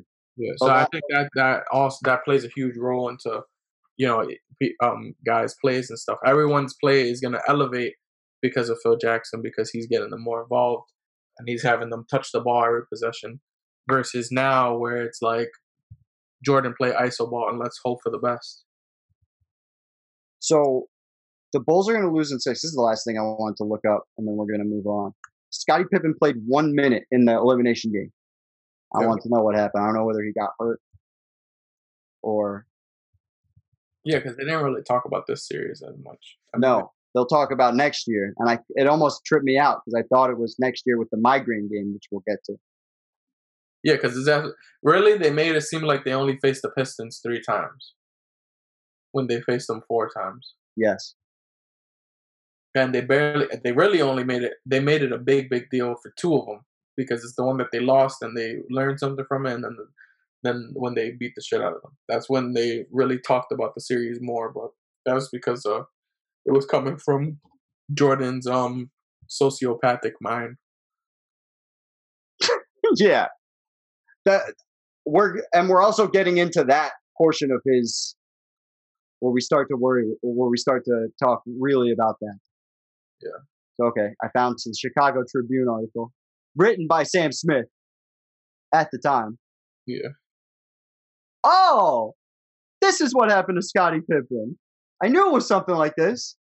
Despite the loss of Scottie Pippen, who was knocked out by a Bill Laimbeer elbow in the first minute of the game, the Bulls made a valiant effort. So they're the Pistons are just, and I I look forward to doing uh, an Isiah Thomas legacy breakdown where we get to talk about the Pistons a little more. But the the Pistons are just looking for reasons to find uh, people to not like them. You know what I mean? Like Yeah. They're they're they're just getting people the ultimate heels. If I Yeah. can find that elbow, I'll, I'll put it on the screen. Yeah. That sounds insane. But they're the Pistons are going to go on to win the NBA Finals, and this is another situation where this is the year Magic gets hurt, or is that the next year? I think that's um this is the year yeah Matt, I think Magic gets gets hurt this year this year. I'm going to double check. So Pistons over Lakers, it, they swept them. This is oh, this got to be the year Magic was fucking dead. that was the only time Let's double check. finals I, I'm, I, I have a reason. To, I'm bringing this up for a purpose. Magic Johnson played three games. This is the year he got that hamstring injury, and they got swept. Yeah. Right. So here's why I bring this up. Eleven points per game for Magic Johnson, not the right, not the guy, right? Could Michael Jordan have beaten this Lakers team? uh No magic. No magic. And no uh, Magic played Jordan averaged 40 to Huh? get to the finals. To get to the Eastern Conference Finals, Jordan would average 40. Magic's going to get hurt in this and in this NBA Finals, and it's a sweep for the Detroit Pistons, right? If they get through the Pistons, could Jordan have won this finals? You could argue because you could. I, I could see it going a long, probably six or seven. Because you got to think about it. That that Laker team was a 67 win team, right? Or 57, sorry, 57 win team. Yeah. It was not it's not a bad team at all. Um and but with that with an injured ma- it's more the magic thing. Healthy magic, I don't think I don't think so. Yeah. Does he, he gets injured in the very beginning of the series? Uh he plays 3 games. Yeah, I know, but he only averaged 12. think Yeah, but I think he gets I'll tell you in a second. I think he tried to play through something. You could Jordan might have been able to slip a title in right there if if he would have if he would have went to the because you ask this again after after next season also. But yeah, Yeah. Magic 41 minutes, 17 points, 14 assists, even though they lost this game. The Pistons are just doing the def- like doing the defense. yeah yep Um, but do you what do you what what do you what do you guys think? Do you think that that is realistic? it I think they had a puncher's chance, and if That's especially if Magic's is out, you could see them have Jordan would smell blood, and we've seen him in all throughout his finals careers. He's always had crazy series, so I, I think he would smell blood. And But I'll tell you this. I'll tell you this.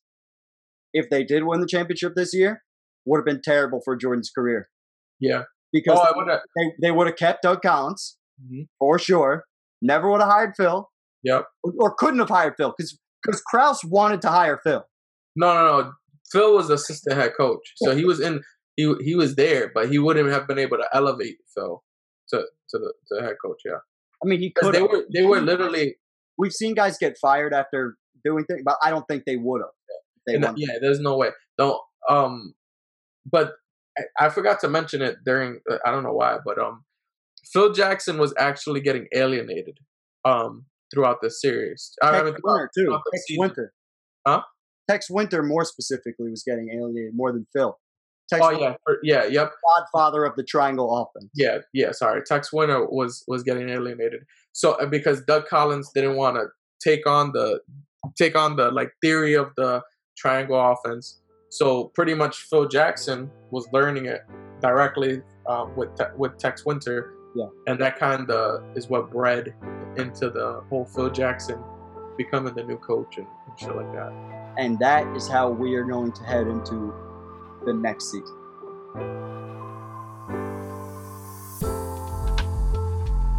Hey guys, if you like what you heard, be sure to check out our YouTube channel. Just type in Apex Greatness on YouTube to see everything we put out this year. From legacy breakdowns to current NBA and NFL content. We have over 150 videos to binge if you're that type of person, or just to listen to in your spare time. We have about two to five hours of new content every week. Check us out. Later.